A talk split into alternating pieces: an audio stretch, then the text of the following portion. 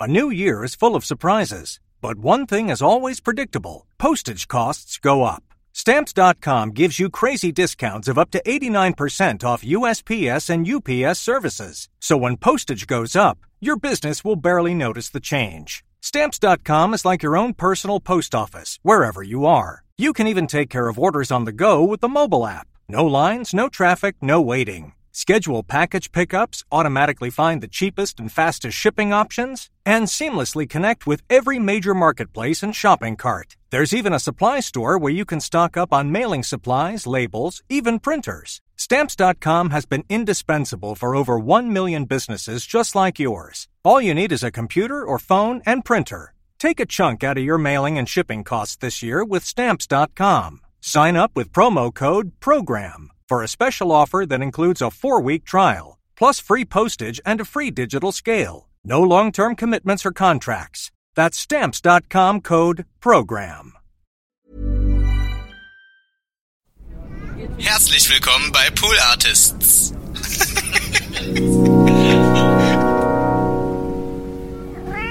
Ist alles am Start? Ich alles bin so? ready. Prosten wir vorher Okay, schon sehr einmal? Ja, na klar. Cheers. Zum Wohl.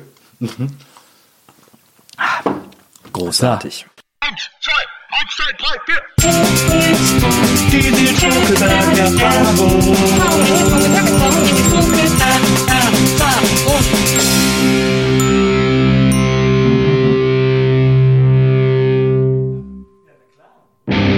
Herzlich willkommen zu einer neuen Ausgabe der NBE, die Nils Bokelberg Erfahrung. Und heute habe ich einen Gast hier, auf den habe ich mich irrsinnig gefreut.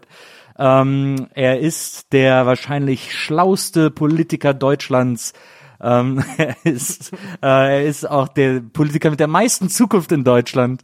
Und ähm, dieser Mann wird uns eines Tages regieren. Ich bin froh, dass er vorher noch mal hier vorbeigekommen ist.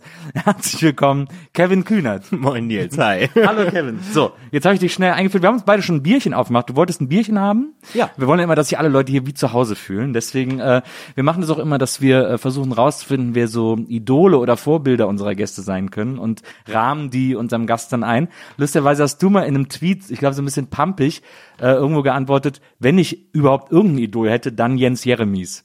Deswegen haben wir dir, äh, den ollen Jens hier eingerahmt. Sehr, sehr geil.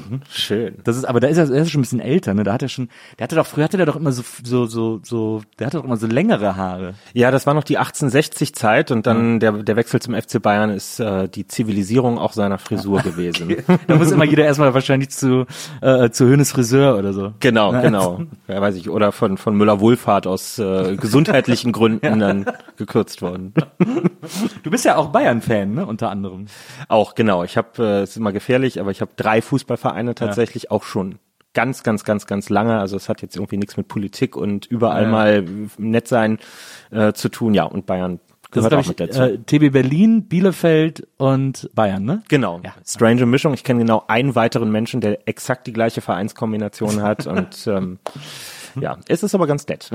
Also der, mein, ähm, mein Kumpel Herm, der ist äh, Gladbach, ich glaube Gladbach und Bayern. Mhm. Äh, also Borussia und, und Bayern. Ich überlege gerade, ob er noch einen Verein hat. Aber die anderen hat er immer nur so peripher, aber das sind so seine beiden Hauptvereine. Was ist ja für ein Jahrgang? Weil das ist ja eigentlich historisch gesehen. Ja, der ist aber Schwierig. Der, ja, ja, der ist, der müsste, unge- der müsste auch, auch so 89 sein oder so. Ja, okay, dann, dann geht das. Dann waren das schon nicht mehr die großen Konkurrenten. Ja.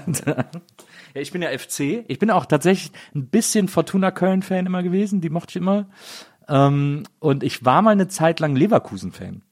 Das war so? Zeit- ja, lange her. Das war zur Dann Zeit ist das Abo ausgelaufen? Oder? Nee, es war einfach so zur Zeit von Ulf Kirsten. Ah, äh, ja, da fand ich irgendwie den ganzen Kader gut und da hat die Mannschaft so Spaß gemacht und da war in Köln eh nichts zu holen. Ja. Ähm, und dann habe ich mal eine Zeit lang so, aber dann ist das auch wieder schnell vorbeigegangen. Und heute hast du ein Shirt vom AS Rom an. Ja, es gibt ja in Rom, äh, ich war in Rom äh, vor, oh, war ich mit Maria mal vor vier Jahren oder so, waren wir einen Monat in Rom. Und es gibt ja zwei große Vereine in Rom und von einem weiß man, es ist voll der Nazi-Verein und AS Rom. Ja, das stimmt. Da muss man immer aufpassen, äh, welches Shirt man sich holt, aber ich habe dann, äh, äh, ich habe mich dann Gott sei Dank noch informiert. Ich wollte mir eigentlich auch, ich war mal in äh, Palermo äh, eine Woche und wollte mir da ein Shirt von Palermo holen, weil die haben so geile rosa Trikots. Die sehen super aus. Äh, und dann war gerade, kamen gerade die neuen Trikots raus, als ich da war. Und war eine riesen Traube vor dem Laden, weil die in der Innenstadt so, ein, so einen Laden hatten und die ganzen Fans davor standen. Habe ich dann, habe ich dann sein lassen. Aber ja, natürlich, also Italien ist ja eh ein großes Sehnsuchtsland und AS Rom ist schon okay, finde ich. Also, Das kann man machen. naja, die, die folgen mir auch auf Twitter, die sind mir zurückgefolgt. Wow. Seltsamerweise. Folgen weiß- allen? Keine, habe ich auch nicht verstanden. Fand ich auch so ein bisschen weird. Aber Maria wird auch von Obama gefolgt. Also ich meine, insofern. Bitte was? Ja, der hat, der hat sie irgendwann mal zurückgefolgt. Ich glaube, weil die einfach random die ersten 1000 oder 5000 zurückgefolgt haben oder so. Ja, so ganz komisch. Ich weiß auch nicht, wie das kommt. Das ist auch irgendwas, was man sich mal in so eine, in so eine Bio dann später reinschreibt. Ja. Ich, mir Ich ist, mag Haselnüsse und äh, Barack Obama folgt mir auf Twitter. genau, genau. Mir folgt äh, MC Hammer auf Twitter. Das habe ich auch nie verstanden, warum. Aber äh, Hammer can touches. Ich meine. Beeindruckend. Und du folgst mir auch auf Twitter. Das natürlich, stimmt. ist natürlich genauso, äh, äh, genauso beeindruckend.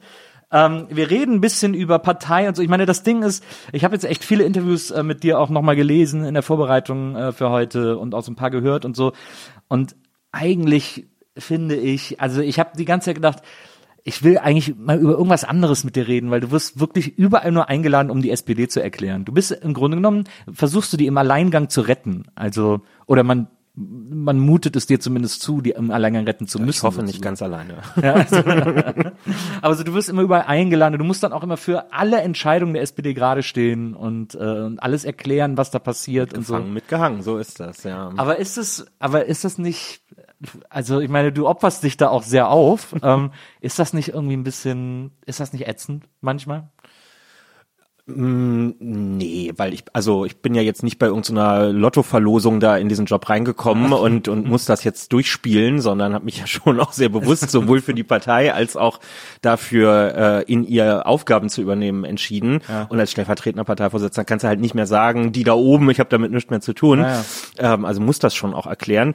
Der, der Spagat besteht natürlich darin, sich selber jeden Tag immer zu hinterfragen, ähm, wo möchte ich wirklich auch Aufklärungsarbeit leisten und Leuten sagen, dass es, dass wir vielleicht echt besser sind als unser Ruf manchmal. Ähm, und wo muss ich mir aber auch selber eingestehen, dass wir noch nicht so gut sind, wie ich das gerne haben möchte und dass ich das dann auch entsprechend kritisch äh, kommentiere. Also wenn ich mich irgendwann dabei erwischen sollte, dass ich so äh, zu, zu so einem Marktschreier und Werbesprecher dann irgendwie für die SPD werde, dann wird's komisch und dann sollte mich irgendjemand festhalten. Gibt auch, auch so, auch so bei Ex-Mitgliedern gibt es auch eigentlich kaum so Marktschreier oder so. in der Nein, SPD. überhaupt nicht. Nein, nein, nein, das ist eine sehr- so das Konzept in der Partei. Eine Partei von zurückhaltenden, bescheidenen Menschen, altruistisch veranlagt. Aber ihr seid ja, äh, es gibt ja, äh, ich habe jetzt mal nachgeguckt im Organigramm, es gibt ja fünf stellvertretende Parteivorsitzende. Korrekt. Können da nicht auch mal, bist du nicht, hast du nicht manchmal Tage, wo du sagst, können auch mal die anderen vier irgendwie ein bisschen äh, mehr übernehmen? Ja, das ist, das ist ja bei uns nicht so wie, wie Putzdienst in der WG, dass jeder mal dran ist, sondern ähm, wir haben ja eine Arbeitsteilung auch untereinander. Ne? Also da gilt ja nicht jeder macht alles, sondern wir haben auch unsere Themenbereiche, für die wir zuständig sind und das bist du dann halt 24-7 und äh, äh, klar, aber manchmal guckst du auch in die E-Mails rein und siehst irgendwelche Anfragen, wo ich so denke, ach, das könnte bei jemand anderem jetzt aber auch besser passen und dann schickt man das vielleicht auch mal weiter. Ich habe auch äh, gelesen in der, äh, lustigerweise auf einer Seite von der, ich glaube, von der Immobilienzeitung, Oh ja. ähm, dass du äh, verantwortlich bist für Bauen und Wohnen. Ja. Und das haben diese, äh, mir schien es ein bisschen Zähneknirschen zur Kenntnis genommen. Glaube ich auch. Ist das, äh, ist das jetzt, ich meine, in Berlin ist es natürlich sowieso ein super spezielles Thema, äh, dank dem Mietendeckel und so.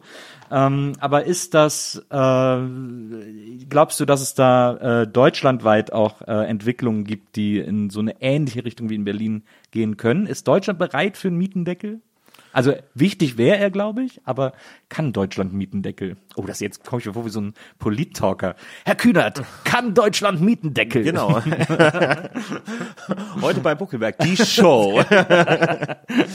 ähm, also ich würde mal so sagen, die, dieses Thema Wohnen ist, ähm, das dürfte bei den meisten langsam angekommen sein, ist längst kein Berliner und Münchner Thema mehr, sondern auch in kleineren Städten, in Unistädten, überall dort, wo, wo die Einwohnerzahlen nicht unbedingt sinken, sondern vielleicht eher steigen oder zumindest äh, stagnieren. Da ist das ein Thema. Es ist jetzt nicht überall so wie in Berlin. Das hat damit zu tun, hier hast du 80 Prozent Mieterinnen und Mieter. Das ist ein, eine Aufteilung, die hat man nicht überall. Aber worum es ja eigentlich geht, wenn du tiefer in dieses Thema einsteigst, ist immer wieder, was ist mit Grund und Boden? Weil das ist die Grundlage im wahrsten Sinne des Wortes für alles, was auf dem Wohnungsmarkt passiert. Denn jedes Gebäude, jedes Wohnhaus steht irgendwo auf dem Boden und die Frage ist, wem gehört das Zeug eigentlich? Ähm, weil sich daran die Frage entscheidet, was sind das für Wohnungen? Sind das privat gebaute Wohnungen, vielleicht Eigentumswohnungen oder teure Wohnungen für 13 Euro den Quadratmeter? Oder gehört der, der Boden ähm, der jeweiligen Kommune, also können das dann öffentliche Wohnungsbaugesellschaften sein oder haben die das vielleicht über Erbpacht an eine Genossenschaft vergeben, die sich verpflichtet, bezahlbaren Wohnraum zu schaffen. Das ist eigentlich die Grundlage, die darüber entscheidet, welche Verwerfungen du auf einem Wohnungsmarkt hast oder nicht. Wie es gehen kann, sieht man in Wien. Das ist immer das leuchtende Beispiel. Da hat die Stadt direkt oder indirekt auf gut die Hälfte des Wohnungsmarktes Einfluss und schafft es jetzt auch über Jahrzehnte hinweg, weitgehend stabile Mieten zu halten. Und deswegen glaube ich, ist das Mietendeckel hin oder her, das ist dar darum geht es eigentlich, mehr Kontrolle über den Wohnungsmarkt zurückzugewinnen. Hatte Berlin ja mal, ne? bevor sie dann so das Tafelsilber verscherbelt Ja. haben. Irgendwie. Also wir hatten nie so viel wie Wien. Das äh, ist bei denen wirklich eine sehr kluge historische äh, Entscheidung. So ist das, wenn da jahrzehntelang die Sozialdemokratie regiert. ähm, und, Gebiete.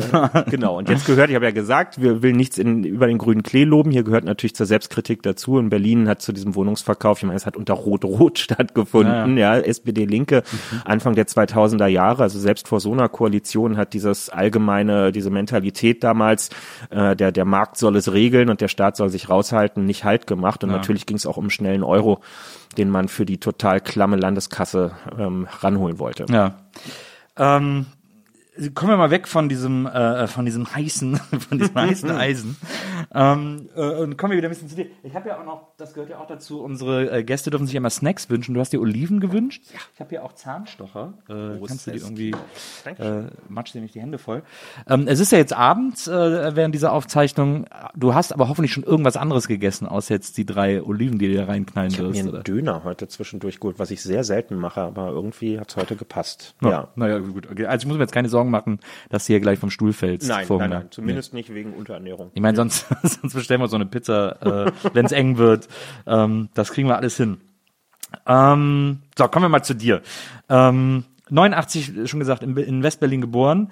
Ähm, hast dann äh, Abi gemacht in Langwitz. Das ist so ein bisschen JWD. So. Na, dahinter kommt noch ein bisschen was. Ja, Also- aber also Langwitz ist jetzt nicht, ist nicht das Innenviertel. Nein, ist nicht der charakteristischste Ortsteil von Berlin. Nein. Und, ähm, und hast dann, jetzt kommt diese ganze Studiengeschichte, da müssen wir gar nicht groß drauf eingehen, äh, Studium äh, gemacht, äh, abgebrochen. Du hast äh, äh, in deiner Jugend in, warte, ich muss nachgucken, Lichtenrade Handball gespielt. Ja, genau. Ist, du bist auch so ein Handballfan, ne? Total. Also ich bin, stehe eigentlich auf jegliche Art von Sport, Ja. äh, völlig egal was. Fast völlig egal was. Was, welchen Sport magst du nicht? Ich, so diese klassischen US-Sportarten, also American Football Ja. beispielsweise, das, damit kann ich nichts anfangen, weil die, dazwischen sind immer so lange Pausen. Also zwischen dem Teil, wo, optimierter Sport. Ja, genau, genau. Das macht mich total nervös und Basketball ist auch immer so ein bisschen kipplig, weil als Handballer bist du halt gewohnt, äh, Mannschaftssport auf dem Feld in der Halle heißt irgendwie, es geht ordentlich zur Sache und Ja. der Schiedsrichter lässt auch viel laufen und mich macht das bis heute wahnsinnig, dass da bei, bei jedem Anpusten des Gegners immer gleich unsportliches Foul ist. Ähm, genau, also das ist, das ist die Prägung nach so vielen Jahren Handballer. Mein, mein Vater hatte Handball gespielt Ah, ja. und äh, hat dann seinen Knirps dazu verpflichtet, äh, damit vier, fünf äh, auch aufzuschlagen. Und dann habe ich alle Jugendjahrgänge durchgespielt und ähm, genau, irgendwann ging es zeitlich nicht mehr, aber der, der Bezug also ist zu keiner Sportart so groß wie zum Handball, weil ich es halt, glaube ich, am besten verstehe, dadurch, dass ich selber gespielt habe. Aber hast du mal äh, in jungen Jahren dann damit geliebäugelt, äh, eine Profikarriere einzuschlagen? Nee, Handball? dafür Das bin ich auch einfach irgendwie- deutlich zu klein. Also Ja. das, äh, das läuft beim Handball mit 1,70 nicht. ähm, und ja, das, dafür war das Niveau nicht hoch genug. Also ich habe irgendwie Oberliga in Berlin gespielt. Ähm, das war schon ganz okay. Aber mehr war da auch nicht drin. Da ist auch mein Schweinehund, glaube ich, nicht groß genug für gewesen. Aber ich, ich muss dir ganz ehrlich gestehen, ich raffe Handball überhaupt nicht. Also alle sagen immer, das ist so, das ist das schnellste Spiel von allen, deswegen ist das auch das anstrengendste und so. Aber wenn ich das gucke, ich denke jedes Mal so, ey, wirf doch einfach. Also ich meine, ich, ich check nicht, ich checke, ich verstehe die Faszination Handball nicht. Ist irgendwie, ich, es ist so, ich habe also es ist jetzt wirklich aus einer völligen Laiensicht und jemand, der das echt selten guckt irgendwie, aber ähm, ich habe so das Gefühl, dass das einfach ein sehr schnelles Spiel ist, wo es einfach ums Hin und Herwerfen geht, aber nicht diese diese taktische und das check ich irgendwie alles nicht. Hm. Naja, also das mag man von außen vielleicht denken, wirf doch einfach. Ähm, das probierst du zweimal und dann, dann merkst du auch ganz schnell, warum das so nicht funktioniert. Ähm, dieses Tor ist ja nicht wie beim Fußball riesig, sondern das ist halt äh, zwei Meter in der Höhe und drei Meter in der Breite. Ja. Und da drin steht ein sehr großer Mensch. Äh, und vor dir stehen sechs Abwehrspieler, die in einer Distanz von, naja, in der Regel so, also sechs und neun Metern zum Tor stehen. Das heißt, wenn du jetzt sagst, wirf doch einfach, ja. dann befindest du dich mindestens neun Meter vom Tor entfernt, manchmal auch einen Ticken weiter. Ja. Ähm, und äh, dann an diesem Torhüter vorbei und der ganzen Abwehr vorbei das Ding reinzumachen, ist in der Regel schwieriger. Das heißt, es geht eigentlich äh, in diesem ganzen Angriffsspiel darum, Lücken zu reißen in ja. die Abwehr, um nämlich nicht in die Verlegenheit zu kommen, aus äh, schwindelerregender Distanz ja. werfen zu müssen, sondern näher ranzukommen, als es die Abwehr dir eigentlich durchgehen lassen möchte. Und ähm, daher, ähm, das ist das Schöne, finde ich, am Handball. Es geht gar nicht so sehr nur um die Person, die in dem Moment gerade den Ball in der Hand hat und mhm. von der jetzt vielleicht gleich die Aktion ausgeht, ja. sondern mindestens genauso wichtig ist, was machen die anderen, was haben die für Laufwege und wie bringen die durch ihre Laufwege die Abwehrspieler dazu, etwas zu tun, was sie eigentlich nicht tun sollten. Na, also würdest du, wenn du, also nehmen wir mal an, du müsstest jetzt, müsstest dich entscheiden und dürftest nie wieder Handball oder nie wieder Fußball gucken. Was, worauf würdest du eher verzichten? Also es wäre äh, ganz eine ganz fürchterliche Entscheidung. Das ist eine sehr seltsame Situation, aber ja, ja, aber ich würde dann lieber auf Fußball als auf Handball verzichten, ja. weil es noch weil es noch mehr Herzenswärme in mir auslöst ja, und weil es drin gespielt wird und man im Winter sich nicht den Arsch abfriert die ganze Zeit. Hast du denn auch mehrere Lieblingshandballvereine? Nein, äh, da ist es wirklich so, ich habe eine Dauerkarte bei den Füchsen Berlin in der Bundesliga ja. seit immer schon und ähm, das reicht mir dann auch vollkommen aus. Okay, verstehe. Es gab ja auch mal diesen Handballboom in Deutschland, äh, damals als dieser bärtige Trainer äh, Heiner Brandt. Nationalmannschaft, genau. Äh, äh genau, Sommermärchen, dem Sommermärchen beim Fußball 2006 folgte das Sommermärchen 2007. Genau, mit dem Soundtrack der Höhner. Mit äh, dem Wenn Soundtrack nicht jetzt, wann dann? Wenn nicht jetzt, wann dann? Richtig. das habe ich auch mitbekommen und dann, aber also ich finde, ich, was ich erstaunlich fand, weil ich erinnere mich auch in den frühen 90ern, als es plötzlich so einen Formel 1 Hype gab und Michael mhm. Schumacher und so und dann alle Jahre lang wirklich nur noch Formel 1 geguckt haben. Ja. Ähm, bei Handball ist das irgendwie nach zwei, drei Jahren dann aber auch wieder durch gewesen, irgendwie so. Na, man hat es dann schon mit ein bisschen zeitlichem Verzug gemerkt. Also es sind vor allem die, die Kinder, die deutlich überdurchschnittlich in die Jugendmannschaften danach reingegangen sind. Das wächst sich ja dann mit Klar. den Jahren auch so rein, dass du es dann auch wirklich siehst. Mehr Mannschaften, mehr junge Talente, die nachkommen. Aber Handball hat ein relativ konstantes Niveau in Deutschland eigentlich seit drei, vier, fünf Jahrzehnten. Ähm, ich finde es auch ganz schön zu sehen, die, wenn du dir die Bundesliga-Städte anguckst, das ist eben nicht wie im Fußball, dass im Wesentlichen die großen Städte ja. abgebildet sind, sondern du hast halt wirklich die alten Hochburgen noch dabei, ja. ja Städte, die von der Größe her eigentlich nichts in einer ersten Liga zu suchen haben, aber da war halt immer schon Handball. Ja. Ich weiß nicht, so Wetzlar in Hessen, ne? Das ist, da gibt's halt Handball, Punkt. Oder Lemgo. Ähm, genau. Und ähm, insofern ist das, das ist sehr traditionell. Es ist auch beim Publikum gut durchmischt. Ne? Du hast viel älteres Publikum, aber auch viel jüngere, die dazukommen. Und dadurch mache ich mir eigentlich wenig Sorgen darum, dass das jetzt so ein Trend ist und Handball in 20 Jahren dann keiner mehr guckt. Ja. Das halte ich für unwahrscheinlich. Was, äh, wie du auch gerade gesagt hast, du liebst Sport. Äh, du hast auch gesagt, du bist so ein Sportnerd und dass du wirklich alles guckst. Also was ich zum Beispiel total nachvollziehen kann, ist so Olympia gucken. Ne? Das mhm. ist ja auch immer so aufregend und Event und auch wenn die Organisation zweifelhaft ist, ist es trotzdem, macht es Spaß zu Klar. gucken irgendwie. Ähm, und dann bleibt man auch mal an so einer Leichtathletik-WM hängen oder auch so Wintersport, so dieser ganze Biathlon, äh, das ganze Gedöns und so, ist ja auch oft irgendwie spannend genug, um mal so einen Sonntagvormittag dazu, damit zu verbringen. Aber ähm, ist es wirklich so, dass du auch bei so total abseitigen Sportarten, also so Dart, ich will es jetzt nicht als abseitig, aber ja. äh, das ist ja schon immer ein bisschen weird, das im Fernsehen zu gucken oder so Snooker mhm. ähm, oder irgendwie äh, Wrestling natürlich auch äh, ganz groß. Das guckst du dir alles an. Ja, Wrestling habe ich noch nicht live gesehen, die anderen Sachen schon. Ja. Also ich war, ich habe einfach auch einen Freundeskreis, der ähm, sehr ähnlich an Sport interessiert ist wie ich, nämlich äh, das Event zählt und den Sport guckt man sich dann mit der Zeit schön, den, den, den spezifischen Sport, der da gerade vor allem stattfindet. Ähm, und wir sind äh, zur Darts-Europameisterschaft irgendwie nach Mülheim gefahren und haben den Junggesellenabschied meines besten Freundes haben wir bei uns im Dart-Turnier in Göttingen gemacht Der und passt so. da natürlich auch hin. Klar, das passt alles super. Wir waren äh, bei einem Snooker World Cup im, äh, im Tempodrom in Berlin, als das vor einigen Jahren mal war. Wir sind auch zur rhythmischen Sportgymnastik gegangen. Wirklich? Ja, einfach weil es so schön absurd ist und man dann sagen kann, wir waren auch da mal.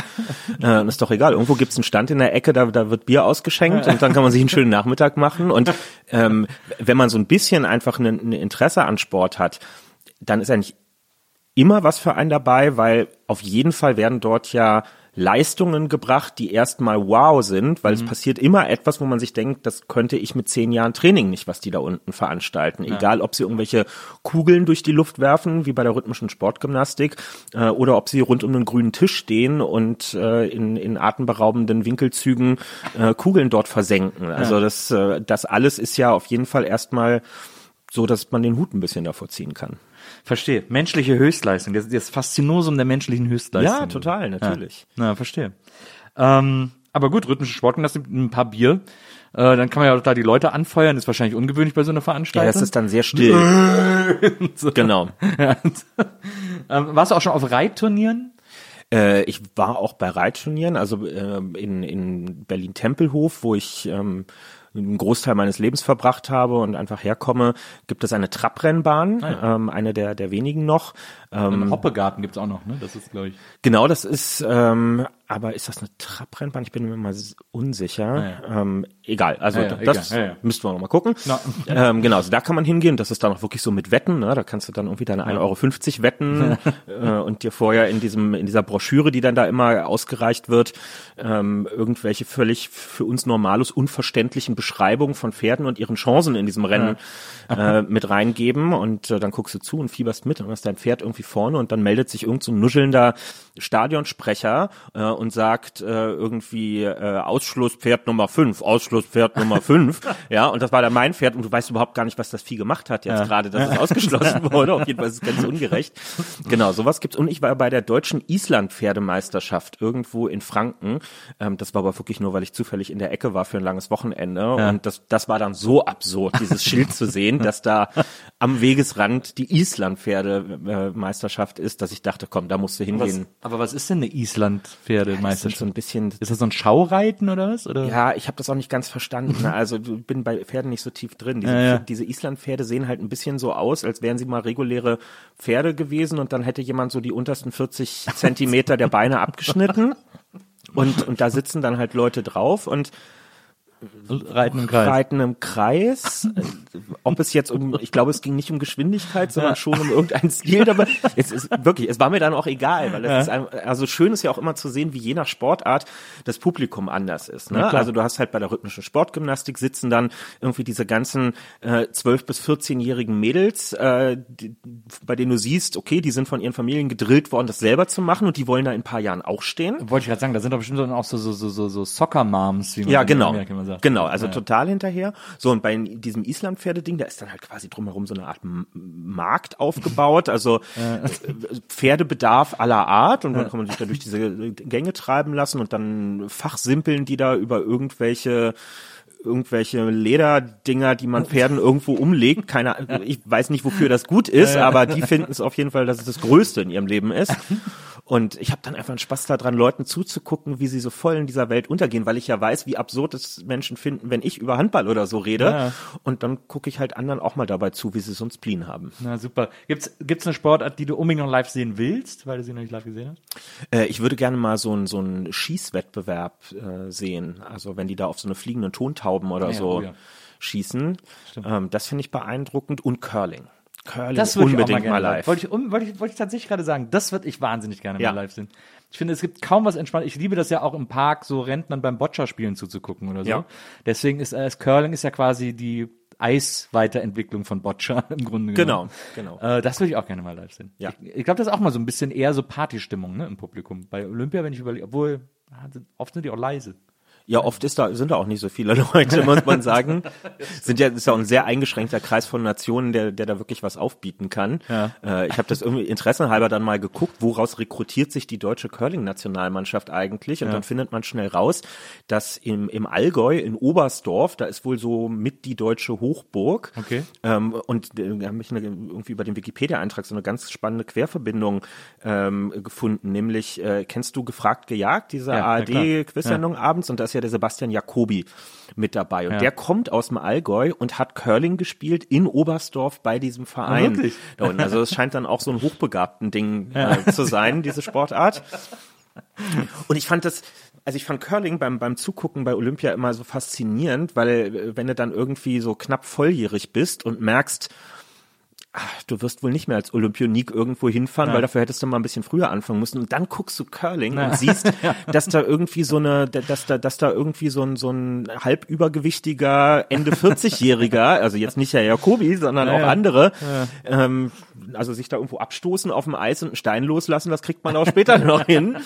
Ähm, also das ist noch so, so der Grundgedanke, der, der Weg zu Olympia geht über Curling oder übers Schießen am Ende. Ich wollte gerade sagen, das ist unser beider Chance für Olympia. Wir werden, äh, wir treten der Curling-Nationalmannschaft bei. Man sagt ja auch, ich glaube, äh, man sagt das auch über Baseball. Baseball ist der einzige Sport, den man auch als äh, offensichtlicher Nicht-Athlet äh, irgendwie noch in einer Profi-Art und Weise Ja. spielen und betreiben kann und so. Baseball ist übrigens auch der einzige von diesen klassischen US-Sportarten, die ich noch interessant Stimmt. Äh, zu gucken finde. Ja. Ist ja auch im Grunde ist es ja Brennball. Also Genau. so, ja. Genau, ist uns ja relativ vertraut. Ja, das finde ich, das gucke ich auch mal gerne. Ähm, naja, dann haben wir diese, haben wir diese Sportsache. Ähm, du äh, warst Schülersprecher, das ganze Gedöns und so und ähm, und bist dann ja relativ früh der SPD beigetreten. Ähm, ich habe mal, äh, ich habe in einem Interview gehört, dass du gesagt hast, du hättest, wärst an so einer bei so einer Jugendveranstaltung gewesen und da hättest du kapiert, dass die SPD irgendwie der Ort ist, also als Westberliner natürlich muss man ja dazu sagen, äh, dass die SPD irgendwie der Ort ist, wo du am ehesten was bewirken kannst und wo du am ehesten äh, auch die die Chance auf so eine Art ja, Teilhabe äh, hast irgendwie. Er, erzähl mal, wie das, wie das damals, äh, wie das war auf dieser, was war das für eine Veranstaltung? Gab's da, ich finde übrigens immer, da muss ich immer dran denken.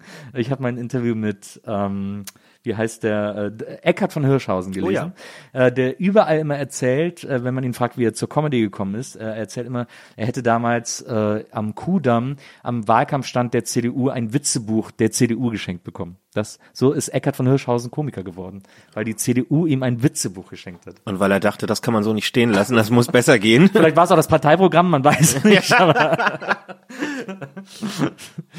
Oh Gott, ja, wie war das damals? Ähm, ich, ich, also es war gar nicht eine Veranstaltung, sondern es war so, wir waren, klar, Schülersprecher an unserer Schule und dann ist, ist das ja so, wie immer in Deutschland, wenn etwas organisiert wird, dann kannst du ja in einen unendlichen Kosmos eintauchen. Also ähm, ist ja dann nicht nie nur an der Schule, sondern gibt's die Bezirksschülervertretung und die Landes- und die Bundesschülervertretung. Wahrscheinlich gibt's auch ein Universumsschülerinnen und Schülerrat noch am Ende.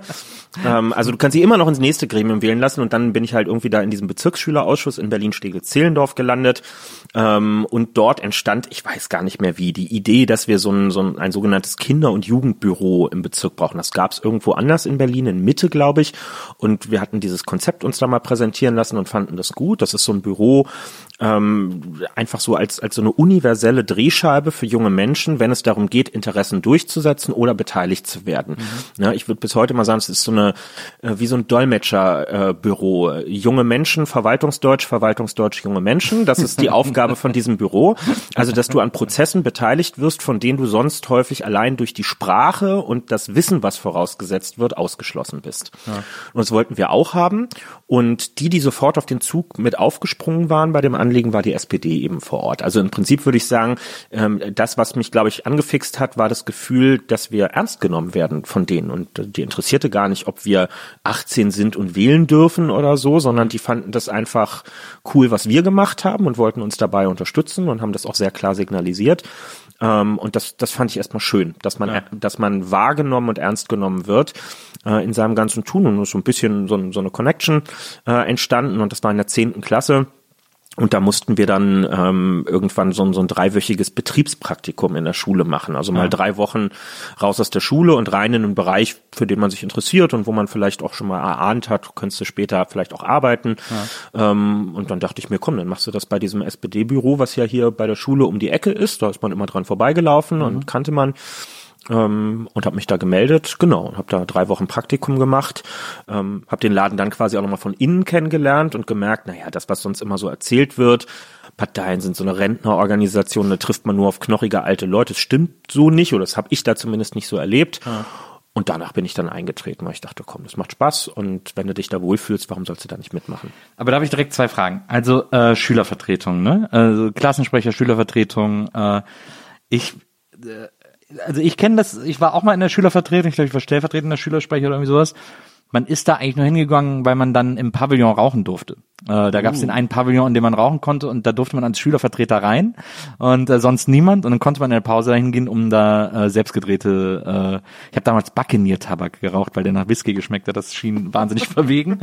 ähm, äh, da, da, dafür ist man Schülervertreter geworden. Und weil man einmal im Jahr auf die Landesschülervertretung fahren musste, was bedeutete äh, einen Tag schulfrei. Mhm. Was, warst du wirklich ein ambitionierter Schülervertreter?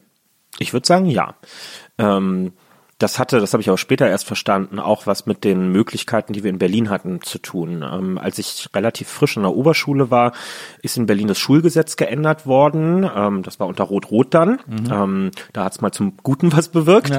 Ähm, und es, äh, diese Änderung ging einher mit einer massiven Ausweitung der Beteiligungsmöglichkeiten mhm. von jungen Menschen, weil kurz gesagt äh, es nicht mehr darum ging, andauernd bitten zu müssen, dass man bei irgendwas mitentscheiden darf, sondern dieses Gesetz hat sehr klar unsere Rechte festgeschrieben und hat mhm. gesagt, was dürfen auch ohne Genehmigung Schülerinnen und Schüler, also wie oft im Jahr dürfen Vollversammlungen der gesamten Schülerschaft äh, stattfinden, ja. wie häufig darf ähm, die Schülervertretung zu ihren Sitzungen, und zwar natürlich während der Schulzeit, ähm, zusammenkommen, ähm, weil ja niemand einen Nachteil daraus haben soll, dass er, dass er sich ehrenamtlich noch ähm, engagiert. Ähm, ist, äh, wir haben dann Plätze bekommen in der Schulkonferenz, in dem höchsten Gremium der Schulen, wo über echt wichtige Sachen, wie zum Beispiel, soll die Schule eigentlich wirklich um 8 Uhr jeden Morgen anfangen oder nehmen wir eine andere Uhrzeit, ja. entschieden wurde. Also wir, wir sind ähm, so nah. Was, was war deine Position? wir haben das fast bei uns nicht aufgemacht, okay. weil irgendwie, ob es dann 8.30 Uhr ist oder so am ja. Ende, das macht dann auch keinen großen Unterschied mehr. Aber wir hätten das tun können. Und ähm, ich habe zum Beispiel mit meinem Schulleiter einen, einen ganz heftigen, über Monate erbittert ausgetragenen Konflikt gehabt über die Frage, ähm, darf er durch den Hausmeister um 8 Uhr die Haustür abschließen lassen? Er hat sich nämlich immer geärgert über die vielen zu spät Komma ja. äh, und hat gesagt, die stören den Unterricht am Anfang, wenn die dann so langsam reintröpfeln. Äh, und dann hat er gesagt, wir schließen ab um 8. Und nach einer Viertelstunde kommen in einem Schwung alle rein. Ja. So, und wir haben uns halt auf den Standpunkt gestellt zu sagen, na ja, also es mag schon Leute geben, die trödeln auch morgens, aber es gibt ja auch Leute, bei denen ist einfach der Bus zu spät gekommen ja. und dass die jetzt äh, ohne eigenes Verschulden ähm, dann 10, 12, 13 Minuten vom Unterricht ferngehalten werden und ja auch einfach Stoff verpassen, mhm. ist nicht vereinbar mit dem Schulgesetz. Und dann ja. haben wir einen wüsten Briefwechsel auch mit dem irgendeinem zuständigen Dödel da in der Verwaltung noch gehabt und so. Schlussendlich ist das dann auch wieder abgeschafft worden. Ähm, aber das, da, hat man schon gemerkt, okay, das, das ist jetzt wirklich wir und der Schulleiter im ja. Infight miteinander darum, wie die, hier unser Zusammenleben so funktioniert. Gab es auch zuletzt so einen Schüler, ne, der so eine äh, Abschlussrede gehalten hat und äh, dann wurde er angezeigt von seinem Schulleiter. Ernsthaft? Ja, und äh, weil er so, man hat das, es gibt diese Rede auf, auf äh, in den sozialen Netzwerken, da hat sich so, all seinen Mut zusammengenommen und den Schulleiter extrem kritisiert, weil der wohl auch ein paar Sachen gemacht hat, die irgendwie nicht so korrekt waren. Und ähm, dann hat der Schulleiter ihn angezeigt wegen übler Nachrede und äh, Böhmermann hat das mitbekommen, hat dem Schüler dann ein Praktikum bei seiner neuen Show angeboten. hat gesagt, hier ist dein Gutschein. Äh, Geil. Für ein Praktikum, das fand ich auch ganz gut. Gute, äh, guter Ausgang auf jeden Fall. Ähm, ich ich finde das so interessant. Also ich hatte, glaube ich, so eine Art, vielleicht so ein erstes politisches Bewusstsein. Ich komme aus Wesseling, das ist eine Stadt zwischen, zwischen Köln und Bonn im Rheinland. Ähm, und ich hatte dann so eine Zeit lang so ein politisches Interesse und auch so, so eine Art wie soll man sagen, lokalen Gestaltungswillen. Ähm, ich weiß dann, am Rathaus kam eine neue Uhr, wurde eine neue Uhr installiert, so ein modernes Ding, wahnsinnig hässlich. Und ähm, da war Teil des Konzepts, dass diese Uhr zur vollen Stunde äh, äh, nicht schlägt, sondern dass so Sounds von einem besonderen Künstler gespielt werden, der so, der so Klangcollagen gemacht hat. Und das hat natürlich geklungen wie so quietschende Windräder oder irgendwie, also so, so weirde äh, Sounds mit so Echo-Effekt und so hat halt, also hat einfach scheiße geklungen. Mehr so Zwölftonmusik. Genau, ja, ja. genau. Aber auch so ein bisschen verhindert irgendwie. So wie halt Kunst in so Kleinstädten wahrgenommen Mhm. wird irgendwie. Und ähm, und dann weiß ich, dass ich damals in jede Ratssitzung gegangen bin, also es waren so drei, vier irgendwie hintereinander, ähm, um äh, sprechen zu dürfen. Und dann, äh, also wenn das Thema dran kam über die neue Rathausuhr, es kam dann erst in der, in der dritten oder vierten, ich bin so lange da geblieben, bis das dran kam und habe dann äh, Redezeit bekommen und habe dann gesagt, dass ich gerne möchte, dass da Lieder gespielt werden. Und dann was denn für Lieder? Hab ich gesagt, ja, sowas wie Stand by Me, weil ich das damals wahnsinnig cool fand. Aber so, äh, da habe ich mich dann so dafür engagiert und dann hat auch der Werbekurier, das war damals die äh, lokale Zeitung in Besseling, hat dann so darüber berichtet, der 12- oder 13-jährige Nils Bokeberg aus Keldenich möchte gerne, dass moderne Klänge gespielt werden, bla bla. Ähm, das war so, das fand ich sehr aufregend und äh, da fand ich, da hatte ich das Gefühl so, ich fand das vor allem deswegen cool, äh, muss ich muss ich sagen, weil dieser, weil der Rat, die sitzen ja da, das ist ja, äh, das sind alles so ältere Leute, ne, meistens irgendwelche lokalen Bauunternehmer oder so, ist ja meistens in, in diese so setzen sich ja meistens zusammen. Äh, die haben das aber trotzdem, haben mir zumindest das Gefühl gegeben, dass sie es ernst nehmen, was ich, äh, was ich da irgendwie von denen möchte. Und ähm, das hat mich schon sehr empowered auf eine Art, aber ähm, Aber ich- geändert wurde der Sound natürlich trotzdem nicht am Ende. der Sound wurde, glaube ich, bis heute nicht geändert, äh, ärgerlicherweise. Ähm, die Uhr hängt immer noch. Äh, ich äh, habe noch keine Ehrenbürgerschaft von Wrestling angeboten bekommen. Ähm, ist aber auch lange nicht mehr vergeben worden, habe ich, äh, hab ich online gesehen. Aber ähm, als ich dann so überlegt habe, ob ich das so weiterführen soll, dieses Engagement in einer, Part in einer Partei, in einer Jugendorganisation einer Partei. In äh, Wesseling gab es damals ähm, die Junge Union und die und die Jusos. Ähm, das hat mich super schnell abgeschreckt, weil das sehr, sehr uncool war. Ähm, da sind hauptsächlich so die hingegangen, die mit dem Koffer in die Schule gekommen sind, so in etwa. Ähm, war das bei dir nicht auch so, dass es, dass es so den äh, Hauch der Uncoolness hatte, in eine Jugendorganisation einer Partei einzutreten? Nee, aber das hat natürlich auch ein bisschen was mit dem Ort zu tun gehabt. Wahrscheinlich, So, also einerseits ist es ähm, ist es Berlin natürlich ähm, und insofern die Auswahl ist ja einfach eine, eine viel größere. Ähm, also ich muss es bis heute sagen, als Juso-Vorsitzender bist du ja vor allem auch ganz viel unterwegs und triffst eben auch deine Jusos vor Ort. Hast du was mal bei den Users in Wesseling? Nee, da war ich noch nicht, aber ich glaube, ich kenne viele, ohne jemals da gewesen zu Ja, sein, ja. viele vergleichbare Situationen. Und es sind ja dann häufig wirklich die kleinen Städte, wo du im Wesentlichen, wenn du vor Ort was machen willst, die Möglichkeit hast zu sagen, Junge Union, Jusos oder Freiwillige Feuerwehr, wenn du es gar nicht so gern politisch haben möchtest. ähm, und insofern sind diese, diese drei oder manchmal dann auch vier Gruppen sind ja eher so etwas größere Sammlungsbewegungen von Leuten, die eigentlich in einem Ort wie Berlin niemals unter einem Dach landen würden, aber in der Not, äh, naja, frisst der Teufel fliegen. ähm, und ähm, das macht dann natürlich eine etwas merkwürdige Melange, die dabei entsteht. Wir sind da, glaube ich, in Berlin ein bisschen homogener schon gewesen und Steglitz, Berliner Südwesten, so eher liberal-bürgerlich, würde ich jetzt mal sagen. Also Engagement war jetzt nichts Verpöntes an der Schule. Vielleicht nicht unbedingt politisch, aber dass die Leute in irgendwelchen Vereinen waren und, und sich irgendwo engagiert haben oder dass die Eltern in Vereinen waren, das war schon eher üblich bei uns und insofern war das jetzt nicht so, also ich bin dafür jetzt nicht gehänselt worden auf dem Schulhof, dass ich zu den Jusos gegangen bin. Ist ja auch eine Stadt mit Demokultur und so. Also ist ja, bringt ja einfach auch Klar. dieser urbane Lebensraum irgendwie mit sich. Ne? Da haben wir auch Glück gehabt oder Glück, das ist jetzt wirklich nur so jugendkulturell gemeint. Ähm, ich bin 2001 an die Oberschule gekommen und das ist einfach ein Jahr gewesen mit den Anschlägen vom 11. September, die, glaube ich, in unserer ersten oder zweiten Woche, also wir, wir saßen, als die Meldung kam, wir saßen gerade in so einer Kennenlernrunde im Französischunterricht zusammen ähm, und da war dann irgendwie so halb die Jugend auch vorbei. In dem, mhm. oder so, das ist natürlich nicht sofort gewusst, aber in den ja. Wochen und Monaten danach mit all den politischen Entwicklungen, die aufkamen und die Erwachsenen drumherum plötzlich alle einen sehr dramatischen Ton. Ähm, dann irgendwann die Debatte um den Irakkrieg, das waren unsere ersten Demos, da gab es berlinweit große Schulstreiks. Wir sind während der Schulzeit, sind wir wirklich zu Zehntausenden waren wir in der Innenstadt unterwegs. Da sind Lehrerinnen und Lehrer zum Teil mitgekommen. Also hast du richtig gemerkt, okay, das ist hier gerade was, was sehr wichtig ist. Wir haben das natürlich im Detail dann gar nicht so sehr überblickt, aber ich finde erstmal der Grundsatz zu sagen, kein Krieg ist äh, besser als Krieg, ähm, mhm. ist auch erstmal ein Standpunkt, der legitim ist. Äh, muss man vielleicht auch heute mal ein paar Leuten ins Stammbuch schreiben, die irgendwie sagen, ja, hier, die, die bei Fridays for Future demonstrieren gehen, die wissen ja gar nicht, worum es genau ähm, geht. Ja, aber so funktioniert Politisierung. So am ja. Anfang ist ein Gefühl oder eine Haltung da und auch aus solchen Erlebnissen wie Demonstrationen, wo man alleine durch das, was man auf dem Schild irgendwo sieht oder einem mhm. Redebeitrag oder mhm. einer, einem Flugblatt, was man bekommt, mhm. äh, all das können ja Anlässe sein, sich weiter und tiefergehend mit Themen zu beschäftigen. Also insofern ähm, ist es völlig okay, dass es keinen Test vor einer Demo gibt, ob man sich auch ausreichend mit dem Thema beschäftigt hat. Ja, und da, da sind wir auch mit politisch geworden mit solchen Fragen, ohne es so richtig gemerkt zu haben. Ich weiß auch noch 2002 Bundestagswahl im Sommer, meine, da waren wir dann am äh, Anfang der achten Klasse grad ähm, und es war der der Montag, als wir wieder in die Schule kamen und dann man dann eher dann wusste, Rot-Grün hat die Mehrheit gehalten. Ja das war ein großes Aufatmen-Gefühl, ja? ja. Also weil zumindest alle mitgekriegt hatten, dass da Edmund Stoiber die ganze Zeit rumgelaufen ja. ist ja. und dass man von dem Barzi jetzt echt nicht regiert werden möchte gerne und dass das verhindert werden konnte, hat gute Stimmung gemacht. Ja, das glaube ich. Das ist interessant. Ich hatte auch, ich glaube, eine meiner ersten Demos tatsächlich gab es einmal in Wesseling eine, eine, Demo von Schülern, wo die Schüler auch die Schule verlassen durften. Das war ähm, auch der Irakkrieg, aber der in Kuwait damals, der Golfkrieg. Mhm. Ähm, ich glaube 92 war das oder so.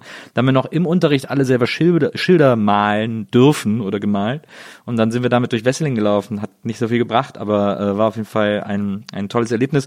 Und was ich auch, was mir auch heutzutage immer oft auffällt, ist, ähm, wie sagenhaft viele Demos gegen rechts es in den 90ern gab. Ja. Ähm, und zwar, äh, wo ein breites Bündnis an Menschen auf der Straße stand. Also äh, in Bonn gab es auf der, auf der Wiese vor der Uni eine Riesendemo, wo Grönemeyer gespielt hat und so, wo wir alle hin sind. Äh, in Köln gab es damals das große Arsch, Zeng auseinander Konzert ja. am Klotwigplatz, wo alle Bands aufgetreten und die ganze Stadt äh, da stand. Dann gab es diese Lichterketten, die immer belächelt wurden, aber die trotzdem einfach die Leute... Aufstand der Anständigen. Total, genau. Ja. Das mhm. hat die Leute massenhaft auf die Straße gezogen, die Anschläge in Solingen, in Mölln und so weiter und so fort. Ähm, Lichtenhagen war dann ja auch noch. Hoyerswerda. Ähm, mhm. Genau, das hat die Leute so krass mobilisiert. Und heute, ich finde das fehlt, ich finde es fehlt so ein so ein breites Bündnis ja. auf der Straße gegen rechts mhm. irgendwie. Das ist, weil ich habe jetzt, wir sind mehr war super, mhm. aber auch da fand ich so, das waren halt alles Bands aus so einer Ecke und ja. da wäre es doch viel geiler gewesen, wenn da so alle möglichen Bands aufgetreten wären, mhm. die so alle versammelt hätten. Das, da, da frage ich mich mal, was können wir tun, dass das auf der Straße sichtbarer wird? Ja, das, ich glaube, das ist auch so ein bisschen dann so eine so eine Eigenart der politischen Linken, ähm, also links jetzt sehr weit gefasst, mhm. ne, so dass des politisch aktiven liberal weltoffenen Spektrums, äh, in, in dem es ja äh, vor allem ganz viele kulturelle Debatten in den letzten Jahren gegeben hat, die dann auch immer dazu sorgen, dass so Grüppchenbildung und ja. Abgrenzungsrituale voneinander stattfinden. Also in der politischen Linken ist es ja, gibt ja nichts Schlimmeres, als zu einer großen Mehrheit zu gehören, sondern man möchte zu einer möglichst äh, rein, äh, die reine Lehre verfolgenden ja. Kleingruppe dazugehören äh, und bloß nicht wirksam sein am Ende in dem, was man tut. ähm, und, und dadurch entstehen natürlich Situationen, ja, dann kommt irgendjemand und sagt, hey, ich kann dafür sorgen, dass Udo Lindenberg nächstes Wochenende auf der Bühne steht und spielt. Ja. Und dann melden sich garantiert drei Leute und sagen, nö, ich habe letztens ein Interview mit Udo Lindenberg in der Zeit gelesen, ja. da hat er sich irgendwie äh, nicht klar zum Gendern in der gesprochenen Sp Sprache bekannt ja. und das finde ich inakzeptabel auf einer fortschrittlichen Demo. So, und dann irgendwie so, oh, okay, also ich ja, ja, ja, ja, Prioritätensetzung jetzt mal gerade in einem Moment, wo vielleicht irgendwie breite Bündnisse gefragt sind. Ja, ja da machen wir es uns manchmal schwieriger, als es vielleicht sein muss. Ja, das, äh, das stimmt. Das finde ich auch immer tragisch, ähm, dass da mehr passieren könnte, äh, als, äh, als da passiert. Ähm, du hast dich vor ein paar Jahren geoutet. Ich will ja jetzt gar nicht so einen riesen äh, Bohai drum machen. Ähm, weil schlimm genug, dass man sich sozusagen immer noch öffentlich outen muss, äh, damit das nicht irgendwie ähm, äh, damit es nicht andere übernehmen. Ja, damit sich so gegen einen eingesetzt, wie bescheuert das ist. Also äh, der letzte Politiker, wo mir das, wo mir das einfällt, wo das tatsächlich dann auch für, für den das ein Problem wurde, war äh, in Hamburg damals, äh, Ole von Beuys, mhm. wo Schill ihn damit erpresst hat sogar. Ja. Wenn du nicht machst, was ich will, dann oute ich dich. Also, äh, und das ist nicht lange her. Also, es ist so weird, irgendwie, ist so ja. 15 Jahre her oder so, äh, oder, ja, das sind wahrscheinlich schon 20 Jahre, aber trotzdem.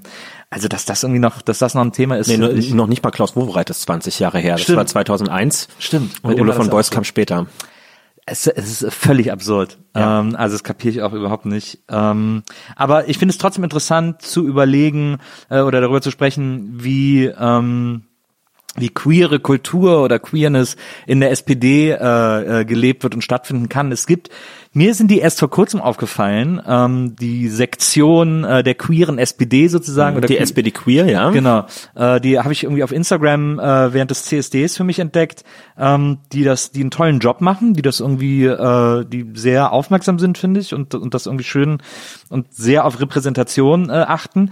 Aber da geht wahrscheinlich noch mehr, oder? Ist das nicht? Also es ist ja immer dieses, es ist ja immer dieses Abwägen, ja. wie sehr will man es also man will es nicht überbetonen, mhm. damit es selbstverständlicher wird. Gleichzeitig merkt man, wir sind noch lange nicht an dem Ort, wo es selbstverständlich ist, deswegen müssen wir es überbetonen. Genau.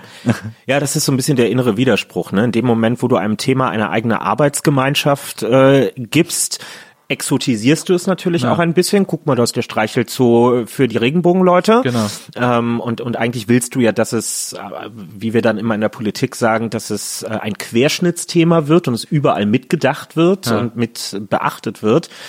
Ähm, und, und andererseits geht es aber natürlich gerade wenn es so tief in die Persönlichkeit von Menschen wie bei, bei der sexuellen äh, Identität oder geschlechtlichen Identität reingeht, dann geht es ja auch um einen kulturellen Zusammenhalt. Also mhm. natürlich geht es in einer Gesellschaft, in der diese Menschen nun mal immer noch, wenn auch nicht mehr so schlimm wie vor 40 Jahren, von Diskriminierung und Ausgrenzung betroffen sind, darum einen Schutzraum zu bieten. Und mhm. ein Schutzraum zeichnet sich dadurch aus, dass man hinter sich auch mal eine Tür zumachen und unter sich sein kann. Und ja. das ist so der, der Zwiespalt, in dem wir uns da bewegen. Ähm, die heutige SPD Queer kennen viele noch unter einem anderen Namen, die hießen lange Schwusos. Ach, tatsächlich. Ähm, genau, es kommt nämlich, ich glaube, aus den, aus den 70ern, ja. äh, war eine wie der Name schon vermutet lässt, war eine Gruppe von Jusos, ähm, die quasi eine, eine, eine Arbeitsgruppe ähm, zum Thema Homosexualität oder eine, eine Interessengruppe zum Thema Homosexualität gründen wollten und in Anlehnung an die Jusos sich dann Schwusos genannt ja. haben. Die Zeit ist äh, richtigerweise über den Namen hinweggegangen, weil ja. es natürlich eben nicht nur um schwule Sozis äh, geht und auch nicht nur um schwule und lesbische, sondern es geht eben um einen Ort, wo sexuelle und geschlechtliche Vielfalt und Diversität sichtbar und, und auch gelebt werden soll. Ähm, und das ist jetzt eben dann heute die SPD Queer. Ähm, ja, die machen einen super Job, das auf jeden Fall. Äh, man sieht aber auch ganz schön, in, in, in welcher Geschwindigkeit da auch so die Diskurse sich weiterentwickeln, weil ich zum Beispiel in Tempelhof Schöneberg, ne, wir haben, wie man sich denken kann, bundesweit, ich glaube sogar die größte Regional- oder Ortsgruppe der, ja. der SPD Queer, weil Schöneberg einfach der Regenbogenkiez auch in Berlin ist. Und da sind auch viele ältere Männer mit dabei, die noch die zu Zeiten zu CSDs gegangen sind und, und diese politischen Kämpfe ausgefochten haben. Da ging es um richtig existenzielle Fragen. Mhm. Da war dieser Paragraph 175 mhm. ähm, noch, wo Leute eingeknastet werden konnten. Das sind die, die mit erkämpft haben, dass es Entschädigungen und vor allem auch ähm, also dass die Schuld sozusagen, dass sie rückblickend von der Schuld, äh, der vermeintlichen Schuld freigesprochen ja. worden sind. Also das haben die irgendwie durchgekämpft. Ähm, und die eben auch sagen, hey, ich finde es super, was ihr da alles macht, aber ich, ich bin nicht queer. Ich kann mit dem Begriff nicht sagen, ich bin ein schwuler Mann. Ich bin auch so ähm, in, in den politischen Kämpfen quasi so ausgebildet, ja. dass das dass das schon hart genug ist, das so ja. zu haben und ich muss jetzt nicht noch mit 20 anderen Themen irgendwie gemeinsam ja, unter ein Dach drunter gehen. Und das, das macht es dann auch manchmal ähm, relativ schwierig, ja. Bist du, bist du auch bei SPD Queer? Also bist du auch Teil äh, dieser, dieses, äh, dieses Verbands? Ich bin da eingetragen als Mitglied. Also ja. das ist ja im Gegensatz zu den Jusos, wo du ja in der Mitgliederdatei automatisch durch dein Geburtsdatum, ja. was du angegeben hast, zugeordnet wirst, wirst du hier logischerweise nicht zugeordnet, weil woher soll man es auch wissen? Also du musst aktiv sagen, ich möchte dort ähm, das als Mitglied unterstützen. Äh, kostet auch nichts zusätzlich. Ähm, genau, das habe ich auch gemacht aber habe da jetzt keinen Schwerpunkt in meiner ja. Politischen Arbeit, hatte mir das eigentlich auch immer vorgenommen. Äh, dieser etwas dämliche Begriff ist ja dann immer Betroffenheitspolitik, also Politik in einem Themenbereich zu machen, der einen selber mhm. unmittelbar betrifft. Das wollte ich eigentlich nie machen. Hat sich natürlich nach ein paar Monaten, die man dann in der Öffentlichkeit steht, auch als ziemlich unsinnig herausgestellt, weil es bringt halt, also Öffentlichkeit zu haben, bringt halt auch eine Verantwortung mit sich, das zu nutzen äh, für die Themen, die einem wichtig sind. Mhm. Und ähm, man hört so viel Schwachsinn und Scheiße einfach, dass man dann auch irgendwann sich nicht mehr auf die Zunge beißen kann. Ja, das glaube ich. In Köln äh, wurde früher immer gesagt, äh, wenn man, äh, wenn die Leute gesagt haben, dass jemand schwul ist, haben die immer gesagt, der ist am 17. Mai geboren. Wegen Paragraph 175. Das war ah, da immer so. Das war den da kannte ich noch gar nicht. Spruch. Krass. Ja, ja. Ähm, aber äh, ja, also wirklich absurd, wie unweit wir da noch sind, aber gut, dass ja. da, dass daran gearbeitet wird. Ähm, eine andere SPD-related Frage, ähm, die ich mir hier aufgeschrieben habe mit Niemand liebt Olaf Scholz. Seine Frau. Ein, ein Gesicht, das nur eine Mutter lieben kann, sagt man in solchen Fällen ja immer. Ähm, aber ich, ich, glaube auch, dass seine Frau ihn liebt. Aber ähm, ist, ist Scholz so eine Art trojanischer Olaf, frage ich mich. Äh, und jetzt, ich wollte jetzt nur diese wahnsinnig tolle Formulierung, die mir heute eingefallen ja, ist. schon gut. Ich bin wirklich, das ist wirklich, ich habe so eine Art Politjournalist heute zu sein. Ja, wo du, wo also dein, dein, kleiner Landsmoment heute. ja, absolut. Darf ich da nochmal nachfragen? Herr Kühnert. Hm. Ähm, und zwar, äh, also es gibt viele Menschen, die äh, Olaf Scholz nicht so knackig finden. Mhm. Ähm, inklusive mir, ich bin auch gar nicht mit dem einverstanden. Ich finde das richtig scheiße, was der in Hamburg gemacht hat, während G20 und so, sei es drum. Ähm, viele SPD-Politiker, ähm, inklusive dir, ähm, bei denen habe ich das Gefühl, dass die sagen, äh, na ja, das ist jetzt keine Liebesheirat. Wir sind jetzt auch nicht, wir werden jetzt nicht morgen mit Scholz-Shirts irgendwie durch die Gegend laufen. Auch nicht übermorgen. Auch nicht übermorgen. Aber der ist quasi im Moment unsere realistischste Chance auf Teilhabe und auf einen, auf einen großen, auf ein großes Stück vom Kuchen, weil der sehr beliebt ist, weil der natürlich auch als, als Finanzminister irgendwie eine gute Arbeit gemacht hat und äh, im richtigen Moment das Portemonnaie aufgemacht hat sozusagen und von den Leuten deswegen auch sehr respektiert wird, ähm, dass man sagt, der ist jetzt quasi unser bestes Ticket, das wir haben, deswegen setzen wir jetzt alle darauf, beißen uns ein bisschen auf die Zunge und wenn er es dann geschafft hat, äh, uns an einen Ort zu bringen, wo wir auch wieder Teilhabe haben können, dann äh, können wir dem auch sagen, was der machen soll, so in etwa, und dann übernehmen wir den Laden wieder. Ist das ein bisschen so? Ich nehme mal die einzelnen Teile auseinander. Also ja. Olaf Scholz ist jetzt bestimmt nicht der Typ zum zum Fanclub gründen. Mhm. Ne? Also äh, und zwar jetzt nicht nur von, von meiner politischen Warte aus, wie oft wir jetzt in der Vergangenheit so Übereinstimmungen hatten oder auch nicht. Ja. Äh, und ich meine nicht die Grundübereinstimmung, die sind natürlich da, sonst wären ja. wir nicht in einer Partei, sondern so in den tagespolitischen Fragen, sondern auch einfach, weil er sich jetzt so als ikonische politische Leitwolf-Figur ja. nicht so richtig eignet. Der ist halt so ein, so ein hanseatischer, so ein Drüscher, naja. Knurriger Typ, das hat auch ein paar Vorteile. Also dem, dem geht jetzt schon mal so alles egoistisch, impulsive total ab. Also dass der eine Ego-Show aus einem Amt macht, das, das ist vollkommen ausgeschlossen, ja. weil dafür ist er viel zu uneitel, ja. ähm, als, als dass er sich da verselbstständigen würde.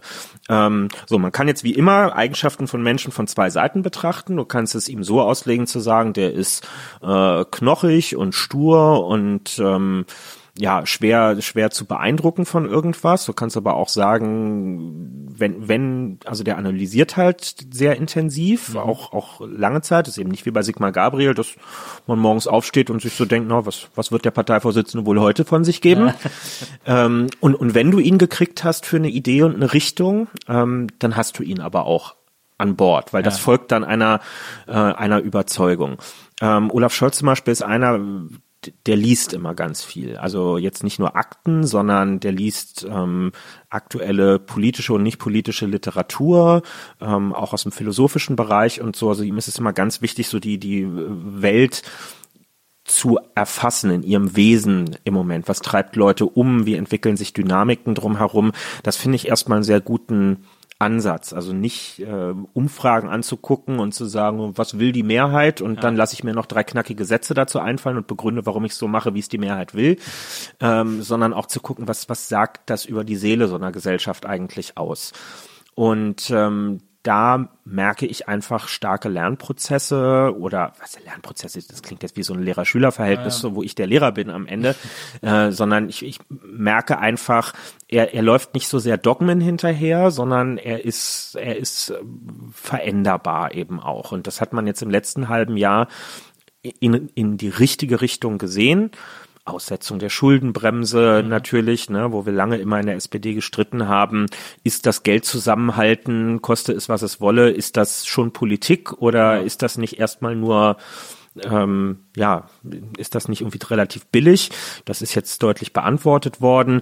Die Forderung nach, und nicht nur die Forderung, sondern die Umsetzung von wirklich milliardenschweren Investitionsprogrammen, die jetzt mhm. kommen, auch schon vor Corona übrigens auf den Weg ähm, gebracht, auch mit dem Push so der neuen Parteivorsitzenden.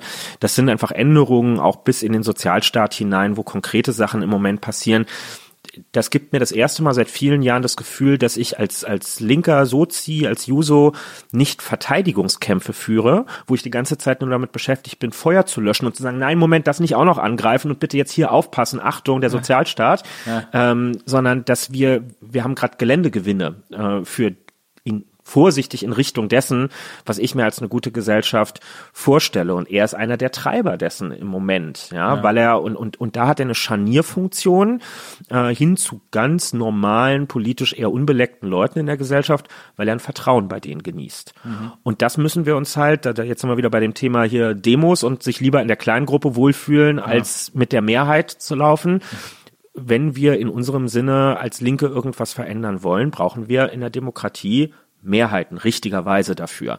Ähm, aber es gibt keine ähm, keine linksbewegungsorientierte Mehrheit in dieser Gesellschaft, sondern wenn man eine linke Mehrheit haben will, muss man Leute mitnehmen, die im Leben von sich selber nicht behaupten würden, links ja, zu sein, mhm. ähm, die aber in, willens sind, im richtigen Moment, wenn der Moment passt, Leute zu wählen, die am Ende linke Politik machen. Mhm. Und das ist kurz gefasst das, worum es aus meiner Sicht nächstes Jahr gehen wird. Die Amtszeit Merkel endet. Das ist die Möglichkeit, endlich nach 16 Jahren die Karten einmal komplett neu durchzumischen. Ja. Und ähm, dafür müssen wir oder muss jemand wie Scholz Leute mitbringen an Bord, die ich, Katja Kipping und wie die alle so heißen, niemals holen werden. Ja. Aber ich meine, das ist jetzt ein wirklich zärtliches, fast nahezu zärtliches Porträt, das du über Scholz zeichnest, ähm, als äh, besonnener, äh, belesener Hanseat. Ähm, aber ich, aber ich finde, kann man dem, ich, ich verlange gar nicht viel. Wenn Scholz jetzt zum Beispiel irgendwie morgen sagen würde, ja, das in Hamburg damals ist wirklich scheiße gelaufen, sorry. Oder da war ich nicht so ganz informiert, sorry. Wenn er nur sowas, äh, wirklich so ein Minimal Entgegenkommen äh, beweisen würde, ähm, dann würde ich schon sagen, okay, der ist irgendwie bereit, mhm. ähm, so. Aber dieses, die, das, äh, es ist so, es ist so bescheuert, weil ich eigentlich auch von mir behaupte, kein nachtragender Mensch zu sein und das auch gar nicht sein will. Aber das hat mich damals so massiv verstört, dass, und ich will dich jetzt da gar nicht in irgendwas nee, reinlabern. Äh, mich ja ähm, auch. ich also, war bei den Demos, also. Ja, ja, so. ich habe auch, es gibt ja auch so äh, Dokus darüber und so, wo man das irgendwie sieht und ja. selbst wenn man irgendwie jetzt und äh, also selbst wenn man versucht, den Begriff Polizeigewalt so neutral wie möglich zu formulieren, mhm. indem man sozusagen auch zugestehen würde, dass es natürlich auch gerechtfertigte Polizeigewalt gibt. Aber wenn man einfach nur für Polizeigewalt ausgeht, äh, sich nach diesen Tagen dahinzustellen und zu sagen, hat es nicht gegeben, das ist ja so wie Seehofers irgendwie äh, ist verboten, deswegen gibt's das nicht. Also das ist ja so absurd. Absolut. Nee, du, du triffst mit der mit mit G20 äh, wahrscheinlich das, was mich auch am meisten geärgert hat und auch bis heute ähm, ärgert. Ich habe da ehrlich gesagt auch nie mit ihm drüber gesprochen, weil ich war da noch noch nicht, war noch nicht Juso-Vorsitzender, also wir, mhm. wir kannten uns auch noch gar nicht. Ja. Weiß gar nicht, war das Sommer 17 oder 16, eins von beiden? Ja, ich glaube, ja, gute Frage. Wahrscheinlich 17, denke denk ich. Ja. ja, also ich bin einfach als, wie viele Jusos, als Demo-Teilnehmer vor Ort äh, gewesen ähm, und wir haben zum Teil die Bilder live gesehen, aber natürlich auch später da. Und ich habe mich deshalb geärgert, weil ich verstehe natürlich, was er sagen will. So, er ist, er ist damals erster Bürgermeister in einer bürgerlich weltoffenen mhm. Stadt. Die Stadt war hochgradig schockiert über das, was passiert ist. Ja. Da ist erstmal völlig egal, von wem das ausgegangen ist. Das ja. sind Szenen, die möchte niemand in seiner Stadt ja. ähm, haben. Ähm, er wusste, das hat er ja dann später auch eingestanden, dass ähm, dieses ganze Event mit, was es auch an Einschränkungen für das Alltagsleben der Leute bedeutet hat, dass das unterschätzt und auch auch klein geredet worden mhm. ist vorher. Mhm. Und ihm ging es darum, als Bürgermeister dieser Stadt an die Mehrheitsbevölkerung, die denen die Demos in die eine wie in die andere Richtung völlig egal waren, ja. die Botschaft zu senden und zu sagen, hier ist was richtig scheiße gelaufen und ähm, es soll Ordnung irgendwie wieder einkehren und ich werde dafür sorgen, dass das jetzt wieder wieder funktioniert. Ja. Bis hierhin gehe ich auch mit. Das ist die Aufgabe von einem Bürgermeister, das in einer, in einer gewissen Form zu machen. Ähm, und trotzdem hätte man sich überhaupt keinen Zacken aus der Krone gebrochen zu sagen, du hast es ja quasi auch selber schon angedeutet, natürlich hat es Polizeigewalt gegeben. So, und jetzt ist es wie immer in der Demokratie die Aufgabe, weiß ich nicht, von Gerichten, von unabhängigen ja. Stellen zu überprüfen, ist die gerechtfertigt gewesen ja. äh, oder nicht. Ja, dass man irgendwie äh, Leute, die, die random Autos, Mülltonnen, Häuser anzünden. Das hat's mhm. ja alles äh, gegeben, dass ja. man irgendwie nicht mit einem Mediationsteam sich, sich vor dir stellt und sagt, würdet ihr bitte freundlicherweise aufhören, das ja. zu machen? Da hat, hat doch auch jeder am Ende Verständnis für. Ja, Nur es sind eben noch Bilder zu sehen gewesen, wo der berechtigte Zweifel im Raum stand, ob das jetzt angemessen im Rahmen der Situation war. Und ich bin sogar noch da, ich bin auch bereit einzugestehen und um zu sagen, das ist eine Hochstresssituation. Die haben ja. da über Tage quasi ohne Pause Dienst gehabt so und dass ja. dann da irgendwann das Fingerspitzengefühl auch mal verloren geht. Das kann alles passieren. Ja. Aber einfach drüber hinwegzugehen und zu sagen, das genau. hat es nicht gegeben. Genau. Das war das war nicht richtig und ähm, genau, das sehe ich auch auch bis heute so.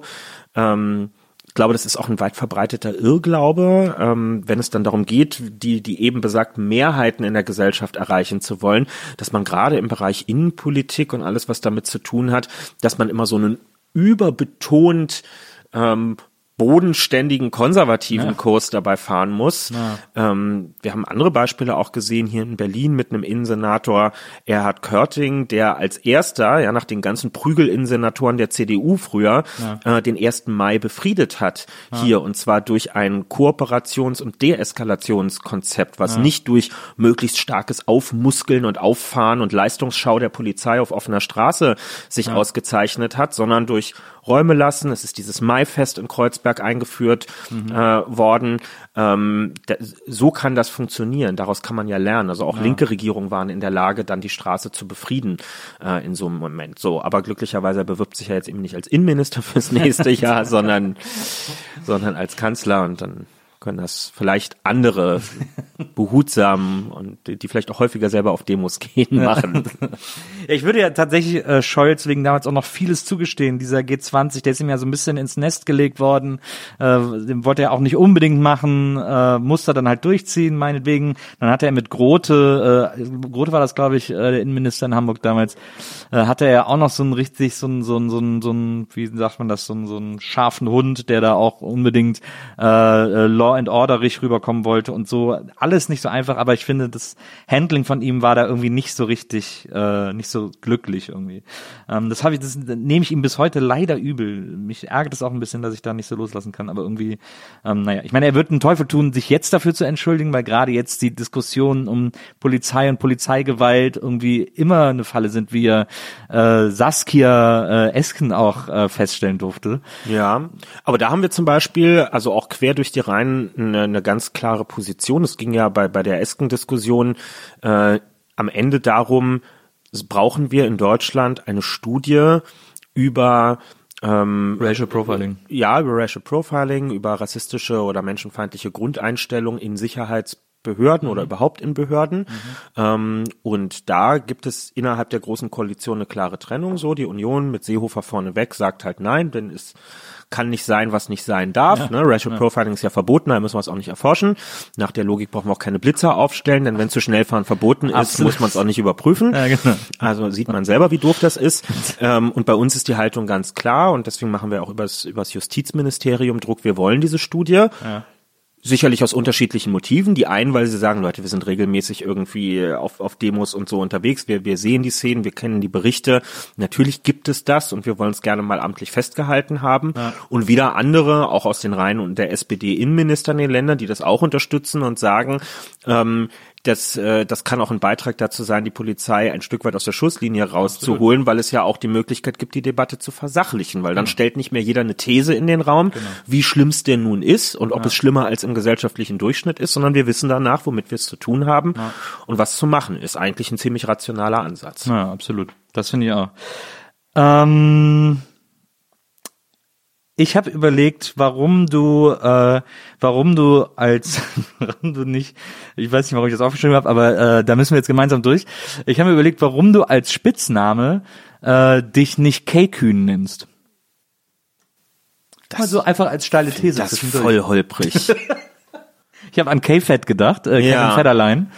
Was hast, gibt's irgendeinen Spitznamen für dich? Kühni, wie nenne ich deine Kumpels? Kühni? Nee. ähm, nee, eine lange Zeit gab es eigentlich gar keinen. Ja. Und dann, ich habe ja als, als äh, Twitter-Handle Künikev, ähm, was eigentlich mehr eine Eigenkreation von mir selber war. Aus der, der Account ist ja schon jetzt deutlich älter als die Zeit, in der ich in der Öffentlichkeit stehe. Ähm, Kühni ist eigentlich der Handballrufname meines Vaters früher gewesen. Deswegen war der für mich Verstehe. irgendwie tabu. Mein ältester Bruder wurde immer Bokel genannt und ich war so sauer, weil ich wollte auch immer Bokel genannt Genau. werden, aber er war halt schon Bokel. Genau, ich, ich glaube, das ist so ein bisschen Ausdruck davon. Ich war immer ein bisschen neidisch auf diesen Spitznamen, Ja. weil der echt ganz nice ist, aber wir haben halt auch im gleichen Verein gespielt und insofern, Kühni war einfach besetzt. So, Ja. Wer kleiner Kühni wäre gegangen. ja, aber so will man ja dann auch wieder nicht genannt werden. Und ähm, genau, ich glaube, als ich dann dieses Twitter-Handle da 2012 oder wann ich den Account angelegt habe, gewählt habe, war das so ein bisschen so ein, so ein äh, stummer Schrei nach, äh, ich will aber auch so genannt werden. ähm, genau, und dann das hat sich jetzt später eingebürgert. Also bei so im, im Büro bei mir, bei den Jusos, ähm, gibt's schon ein paar, die zwischendurch auch mal Künikev sagen. Und ähm, ich finde das eigentlich finde das ganz angenehm. Oder jetzt eben dann auch mal nur Kühni. Jetzt habe ich den Vorteil gegenüber meinem Vater, also der Kreis von Leuten, die ihn Kühni also. nennen, Ja. äh, ist, ist ein sehr überschaubarer. Bei mir ist das jetzt bundesweit gesetzt als etwas, was man rufen kann. Ich finde das auch interessant, äh, wo du gerade von deinem Twitter-Account sprichst. Du hast, glaube ich, ich glaube, es war bei Eva Schulz, dass du das eines der ersten Mal oder zumindest, wo es große Aufmerksamkeit erregt hat, äh, erzählt hast, wenn du irgendwie datest auf Tinder oder so und die Leute nicht glauben, dass du du bist, dann sagst du, ja, guck mal auf meinen Twitter-Account, ich mache jetzt mal kurz fünf Minuten Punkt hinter meinen Namen, dann weißt du, dass ich das bin, weil du, weil dein Twitter-Account verifiziert ist und man dann weiß, äh, dass du es wirklich bist.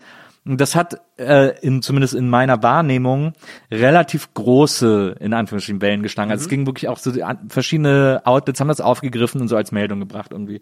Deswegen habe ich mich die ganze Zeit gefragt, machst du das noch? Weil die Gefahr ist ja, dass jetzt, wo das alle wissen, jeder merkt, oh, guck mal hier, guck mal, der Kühnert, der will wieder jemand rumkriegen oder was. Machst du das noch oder machst du es nicht mehr? Klar mache ich das immer noch. Das Wirklich? Das ist ja einfach viel, das ist ja viel zu, viel zu smart einfach, um es nicht zu machen. Aber kriegst du so, kriegst du mittlerweile dann auch so, reagieren dann Leute drauf und schicken dir irgendwie Kommentare oder Nachrichten oder so sagen, "Hä, wieso hast du wieder einen Punkt hinter den Namen?" Nee, meistens ist, sind ja nicht mal fünf Minuten notwendig, sondern Ja. es geht ja eigentlich relativ fix. Ich habe festgestellt, äh, das Hindernis oder oder was was den Prozess unnötig verlängert, ist eher, dass die meisten Leute, mit denen man auf Tinder schreibt, ähm, gar nicht bei Twitter unterwegs sind, ähm, Ja. weil Twitter ja nun äh, weit davon entfernt ist, ein Massenmedium in Deutschland zu sein. Äh, und dann kommt immer erstmal zurück, kann ich nicht gucken, habt ja keinen Account. Dann muss man sagen, nee, du kannst aber auch so mal reingucken, auch ohne einen Account zu haben. Also die Hürde hin zu Twitter ist viel größer als zu Tinder. Verstehe. Äh, aber das wollte ich unbedingt wissen. Das hat mir wirklich unter den Nägeln gebrannt, weil ich hier dachte, jetzt ist es ja wirklich im, im, im Brennglas der Öffentlichkeit sozusagen. Ja, genau. Äh, dieses Prinzip. Ähm, äh, es ist jetzt gerade äh, Ende August, äh, wenn diese Folge hier gehört wird, ist es Oktober oder so. Ähm, deswegen bist du quasi für die Hörer jetzt kurz davor, ähm, dein Bundestagsmandat hoffentlich zu kriegen. Also ist ja noch nicht klar, dass du es kriegst. Und ich verstehe immer nie so genau, wie das funktioniert. Du trittst jetzt für Tempelhof Schöneberg an, sozusagen als Bundestags Wenn ich jetzt ganz korrekt sein will, würde ich sagen, ich trete dafür an, für Tempelhof Schöneberg anzutreten. anzutreten, genau. Genau. Okay. Also es muss quasi erstmal parteiintern geklärt werden, wer für einen Bez Be Bezirk antreten darf. Das ist ja das, was wir in Charlottenburg sehen, in dieser Kampfabstimmung zwischen äh, Michael Müller und Safsan äh, Schäbli. Genau. Und äh, du bist halt in, du hast dich in äh, Tempelhof Schöneberg beworben ähm, und wenn äh, der, wenn die SPD in Tempelhof Schöneberg sagt, ja, wir wollen, dass du irgendwie hier den äh, unseren Bezirk anführst sozusagen, dann geht's darum, dass du das Bundestag, also dass du äh, gewählt wirst, um das Bundestagsmandat zu bekommen. Genau, dann kann man mich dort, äh, so wie ihr das von den Stimmzetteln ja auch alle kennt, ähm, mit der Erststimme, also der Personenstimme, könnte man mich dann wählen. Es ist jetzt sogar noch ein Ticken komplizierter, wenn, wenn man ganz wahrheitstreu sein will. In Berlin haben wir das Glück, dass meistens, so auch in Tempelhof Schöneberg, die Bundestagswahlkreise deckungsgleich sind mit den Berliner Bezirken. Ja, also der Wahlkreis endet dort, wo im Bezirk so ein Schild steht, Okay, ja. hier Ende Tempelhof Schöneberg. ähm, das ist aber ja nicht überall so ähm, und äh, deswegen ist es auch Zufall, dass bei uns quasi der, der SPD-Kreisverband Tempelhof Schöneberg auch deckungsgleich ist mit dem Wahlkreis. Ja. Ähm, aber weil das nicht überall so ist, kann das auch nicht, wird man auch nicht von den Parteigremien aufgestellt, nicht von einem Parteitag oder so, sondern es wird eine Wahlkreiskonferenz einberufen. Das heißt, wir laden alle Parteimitglieder zwar ein, ähm, die eine Erstwohnsitzadresse in diesem Bundestagswahlkreis haben. Also Okay. das ist eine Sache, die, die auf Basis des Wahlgesetzes in Deutschland stattfindet. Es ist eine eigene Versammlung, müssen wir eigene Delegierte gewählt werden. Es dürfen dort auch nur Leute dran teilnehmen, die selber das aktive Wahlrecht bei der Bundestagswahl haben. Das heißt, man kann ja bei uns schon mit 14 Mitglied werden. Ja. Dann darf man aber so eine Aufstellungskonferenz nicht mitmachen. Man darf bei uns als äh, weiß ich nicht, als argentinischer Staatsbürger Mitglied sein, darf aber bei dieser Aufstellung nicht mitmachen. Es ist ein hochkompliziertes Ding. ähm, und äh, Ende November, also wahrscheinlich auch wirklich, wenn die meisten von euch das äh, dann äh, hören werden, ist es immer noch nicht durch, sondern Ende November wird diese Konferenz auch bei uns erst stattfinden. Und also, äh, und dann äh, wird das äh, wird das sozusagen entschieden, dann trittst du zur Bundestagswahl für Tempelhof Schöneberg an. Genau. Genau. Und wenn du da dann die meisten Stimmen kriegst, dann ziehst du für Tempelhof Schöneberg in den Bundestag. Also dann gehst du sozusagen für den Bezirk in die Bundespolitik. Genau, ist ja nicht die einzige Möglichkeit, in den Bundestag zu kommen, aber es ist natürlich die edelste und schönste, Ja. wenn du in deinem Wahlkreis die meisten Stimmen hast und direkt gewählter Abgeordneter Ja. bist. Das ist schon, das lässt dich nochmal zwei Zentimeter größer durch den Bundestag laufen am Ende, wenn das funktioniert. Das ist ja, ich glaube, Merkel zum Beispiel hat ist auch in, Mecklenburg-Vorpommern oder so. Die glaub ich, hat den, so den Wahlkreis ne? Stralsund, Ja. Genau. Rügen, Greifswald, da irgendwie die, die, die ganze Ecke, genau, und hat auch immer direkt gewonnen. Ne? Ist das, du hast das ja äh, sozusagen so verkündet, ja, ich werde jetzt den äh, Juso-Vorsitz äh, äh, ablegen. Ich habe auch gelesen, äh, Jessica Rosenthal äh, hat sich dann direkt äh, Aus beworben. Bonn, genau. Aus Bonn, aus dem schönen Bonn, meiner Geburtsstadt. Ähm, äh, äh, warte mal kurz, Lisa. Willst du eigentlich jetzt lieber einen Averna oder willst du noch einen Schultheiß? Wir haben nämlich auch noch einen Averna für dich besorgt. Ich würde jetzt erstmal noch einen Schulter Okay. nehmen und dann nehmen wir Na gut, sehr gut. Dann gehen wir danach zum, zum Hartalk. Dann mache ich mir ja auch noch mein zweites Bier auf. Ich habe auch meinen Lieblingsflaschen öffnen, den wollte ich natürlich auch noch nicht vorenthalten. Ach, is it nicht schön? Es ist sehr schön. Eine der schöneren Hymnen, muss man echt sagen. Ja, das ist ja Musik können die Kölner. Es geht auch jetzt sehr lang, dieser Flaschenöffner. Mir stand mit dir, wenn es Sinn muss, durch et für. Halten immer nur zu dir, FC Köln. Achso, ja, stimmt. Ich habe hier ein FC Kölsch-Glas auch, geil. aus dem ich sonst immer trinke. Es, Fußballhymnen, Vereinshymnen sind wirklich unabhängig davon, ob man den Verein mag oder nicht. Es ist ja einfach so eine eigene Art von Musik, Ja. ne? Dieses, dieses hymnische und Ah, ja. du, du kennst ja dann als Fan auch einfach den Moment, stehst im Stadion, es geht gleich los, es macht ja was Besonderes, weil du zu, vorhin zum Beispiel bei, über Rom gesprochen hast, äh, Lazio Rom natürlich ein scheiß Verein, wirklich mit echt vielen Nazis in der Kurve. Eine so geile Vereinshymne, ja. Das ist, äh, äh, das ist das, das ist das Drama. Es gibt auch, äh, ich, äh, Bayern ist Stern des Südens oder was? FC Bayern Stern des Südens, genau. Ähm, dann äh, Bielefeld. Und von Willi Astor gesungen. Oh ich habe mich, ich habe mich wahnsinnig gefreut, als ich vor, wann war das jetzt, drei, vier Jahren, hat mich ein Freund eingeladen und da waren wir hier im Berlin Olympiastadion ähm, beim DFB-Pokalfinale äh, mit Eintracht Frankfurt, wo Oh ja, Frankfurt gewonnen mm, hat. Das 4-2. war ein- Ah, super Spiel gewesen. Das war so ein Spaß. Vor allem, wir waren eingeladen von der Telekom und hatten, die haben uns dann im Bus zum Stadion auch noch äh, Bayern-Schals mitgegeben. Und, äh, und ich habe mir dann direkt im Stadion einen Frankfurt-Schal gekauft. Aus einem Grund, ich hatte vorher auch mit Frankfurt gar keine großen Berührungspunkte, aber und ich Bayern finde ich natürlich ätzend wie die meisten. Ähm, äh, aber hatte mit Frankfurt nicht, aber dann stehe ich da im Stadion und dann wird Frankfurt irgendwie vorgestellt und kommt auf den Platz und dann ist deren Hymne von Tankard, von so einer, von so einer Alt-Metal-Band, die immer nur Songs über Bier schreibt, Ja. äh, die haben dann da die Hymne von Frankfurt gesungen äh, und da habe ich gedacht, das ist ja wohl der allergeilste Fußballverein aller Zeiten, dass sie sich schon so einer Band die Hymne machen lassen. Da bin ich ausgeflippt, da habe ich mir sofort einen Frankfurt-Schal gekauft und dann haben die auch noch gewonnen. Das war so ein wunderschöner Abend. Hm, ja, für manche. Ähm, Ja, also die Frankfurt-Hymne, da bin ich auch noch sehr angetan. Äh, Bielefeld, wie sieht's bei Bielefeld aus? Was haben die? Was haben die für eine Hymne? Ach, das ist so ein, so ein ziemliches äh, Standardding. Ne? Irgendwo kommt die Textzeile, wir sind die besten Fans der Welt. Also das, was man halt so von sich behauptet. Und äh, TB Berlin, die ja hier im Hans-Rosenthal-Stadion spielen. Na, na, nicht, nicht ganz. Das, äh, Äh, Es ist nicht mehr das Hans-Rosenthal-Stadion. nee, Die es haben ist das Mommsen-Stadion, das, das war es auch schon, schon Ah, also so heißt das auch schon immer. Äh, aber es gibt die äh, Hans-Rosenthal-Sportanlage am Kühler Weg hinten. Das ist ja im, im Eichkamp, so eine, so eine kleine Einfamilienhaussiedlung und äh, die meisten Trainingsplätze sind äh, auf der Hans-Rosenthal-Sportanlage hinten. Deswegen hätte ich gedacht, es wäre eigentlich geil, wenn äh, TV Berlin so ein Lied hätte, in dem irgendwie so, wir sind der Meinung, wir sind Spitze. Ja, das ist der Torjingle. Ist es? Ja, ja, das ist das ist ja, ähm, äh, gibt ja von den von den Sportfreunden Stiller, Ja. ähm, wo sie das verwurstet haben. Ja. Und das ist der Torjingle, der eingespielt wird. Und es gibt im, im Mommsen-Stadion eine ganz vorzeitliche Anzeigentafel, also so aus den 90ern, ja, die äh, ist auch alles sehr verblichen und und mit gelb, also gelbstichig, äh, was da zu sehen ist. Und da fallen auch immer Teile der der LED-Leuchten aus. Aber das, was man noch sehen kann, ist eben in einer Endlosschleife dann Hans Rosenthal, wie er zum Springen ansetzt, während diese Musik ähm, dann beim Torjubel läuft. Ach, das ist ja super. Genau. Das also ja cool. als, als Kontext, Hans Rosenthal war in den glaube, Ende 60er bis Ende 70er, irgendwie in dem Dreh war er Präsident bei Tennis Borussia. Ähm, in der Zeit, in der auch äh, die einzigen beiden Bundesliga-Jahre von TB äh, angesammelt wurden. Und es gibt eine ganz tolle Anekdote aus seiner Biografie, die sowieso sehr empfehlenswert ist, nämlich wie er erzählt, also TB hat damals die Bundesligaspiele und auch andere im Olympiastadion ähm, gemacht. Und als Präsident saß er in der zentralen Loge oben, Ja. was Olympische Spiele 36 die Führerloge damals gewesen ist. Und er schreibt halt in diesem Buch so, wenn der Führer wüsste, dass der kleine Jude Hans Rosenthal, der, muss man ja immer dazu sagen, sich als kleiner Jude in einer Berliner Kleingartenanlage über Jahre versteckt hat bei zwei Frauen, die ihm Schutz geboten haben. Wenn der wüsste, dass dieser kleine Jude Hans Rosenthal heute auf seinem seinem Platz, Platz im Olympiastadion sitzt, dann würde er sich sicherlich sehr ärgern. Und das ist äh, wirklich, wirklich schön Ja. Der ist übrigens äh, aufgewachsen in der Winzstraße. Äh, da gibt's an einem Haus so eine Plakette. Ich habe da mal gewohnt und dann bin ich immer daran vorbeigelaufen. und Toll, hier ist hier ist Hans Hans Rosenthal aufgewachsen. Äh, der große äh, Dali Dali Moderator. Ja.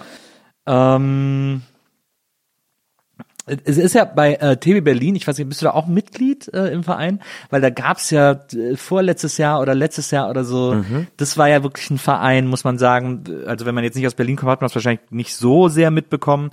Äh, aber ich habe das immer so ein bisschen aus der Ferne beobachtet, weil das ein Verein ist, der mir auch sympathisch ist. Ich mag die irgendwie. Ähm, aber äh, wenn man da nicht involviert war, dann hat man komplett den Überblick verloren, was jetzt noch, ob da überhaupt noch Fußball gespielt wird, weil es gab so die letzten Jahre tierisches Hickhack um einen Besitzer und dann waren die Fans gegen den Besitzer und dann wem gehört der Verein? Also die zentrale Frage war eigentlich, wem gehört der Verein? Ja. im Grunde genommen. Das ist ja so oft die entscheidende Frage eigentlich. Gerade bei so kleineren Vereinen ne, geht das ja schnell, dass die irgendwie Ja. so aufgekauft werden. Ist das, gibt's da mittlerweile, ist es ein bisschen befriedeter? Geht's irgendwie, geht's dem Verein besser oder ist es immer noch völlig unklar? Ja, es ist, also ich, ich muss vorweg schicken, ähm, meine drei Vereine, ich habe da sehr unterschiedlichen Zugang. Bayern ist so der Kindheitsverein. Arminia ist, ist heute so der, für den Fußball, den ich heute gerne gucke und das, was ich heute mag, ist es das Richtige.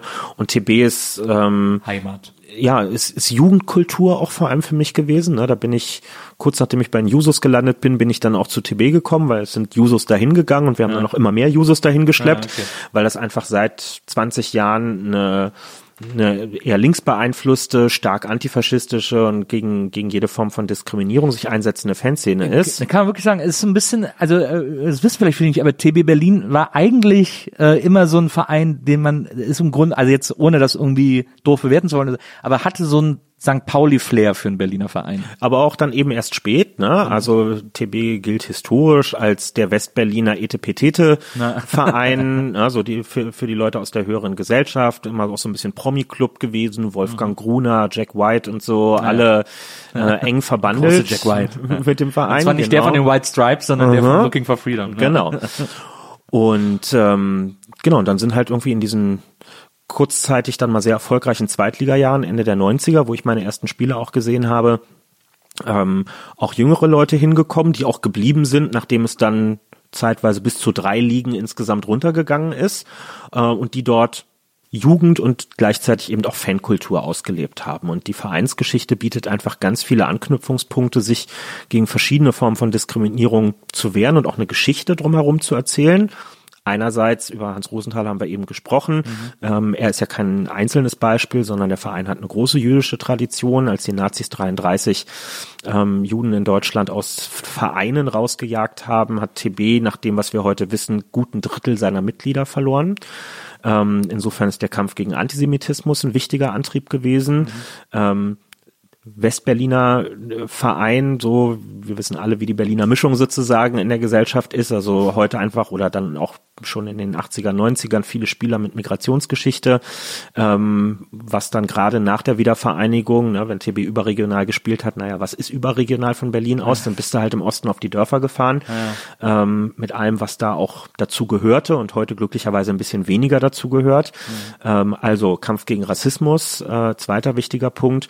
Ja, und die Vereinsfarben sind lila-weiß, was immer wieder für Schmähgesänge, ich traue mich das kaum zu sagen, weil ich das so albern finde, äh, homophober Art genutzt wurde. Lila-weißes Schwul ist ein äh, gängiger Chant irgendwie in, in vielen Kurven gewesen. Wow. Und alle diese Sachen hat diese Fanszene irgendwann ironisch aufgegriffen, umgedreht und gesagt, okay, wir haben es verstanden, ihr nutzt das als Beleidigung, aber wir fühlen uns ja gar nicht beleidigt. Ja. Für uns ist das ja alles nicht schlimm. Jüdisch sein ist nicht schlimm, migrantisch sein ist nicht schlimm, äh, nicht äh, straight zu sein ist nicht schlimm. Ja. Dann sind wir das halt alles, dann machen wir ein Image draus. Ja. Wenn wir hier eh einer von 100.000 Fußballvereinen in der Stadt sind und schon gar nicht der erfolgreichste, dann sind wir wenigstens das, der Ort, an dem man möglichst diskriminierungsfrei ähm, Fußball spielen, aber auch gucken kann. Ja. Ähm, hinzu kommt noch der, der Kampf für, für Frauenfußball. Bei TB gab es Frauenfußball, bevor es offiziell vom Deutschen Fußballbund überhaupt erlaubt wurde. Ja, also wow. Anfang der 70er, ja. ähm, dass Frauenfußball gespielt werden kann. Ähm, haben dann auch, auch Bundesliga gespielt, die TB-Frauen. Ähm, also all das kommt dort zusammen. Bei TB in der Fanszene ist die Initiative Fußballfans gegen Homophobie vor vielen Jahren gegründet worden. Also kurzum eine, eine sehr aktive, engagierte ähm, und, und über den Tellerrand des Stadions hinausdenkende Fanszene. Deshalb auch Anziehungspunkt. Also TB spielt jetzt gerade aufgestiegen in die Regionalliga, vierte Liga.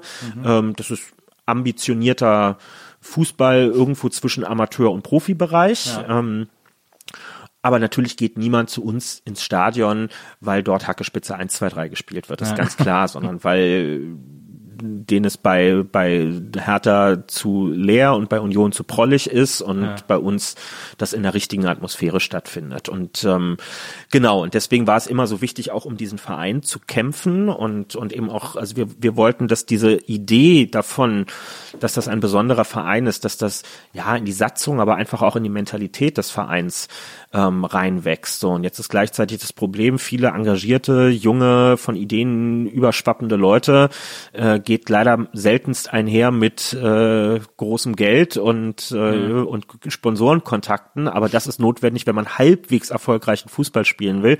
Und dieses Spannungsfeld hat immer wieder, sicherlich fünf, sechs Mal in den letzten zwei Jahrzehnten bei TB zu regelrechten Zerreißproben geführt. Ja, ja also die Sehnsucht da, danach, dass der große Geldgeber kommt und das alles ermöglicht, aber dass er bitte die Schnauze hält und uns mhm. den Verein so machen lässt, wie wir es für richtig halten, ist natürlich nie aufgegangen. Und die Naivität in uns hat dazu geführt, dass wir bei jedem neuen Geldgeber immer gedacht haben, der meint's dieses Mal der bestimmt ehrlich. Genau, ja. diesmal ist bestimmt auch was Seriöses dabei. Es war halt nie seriös.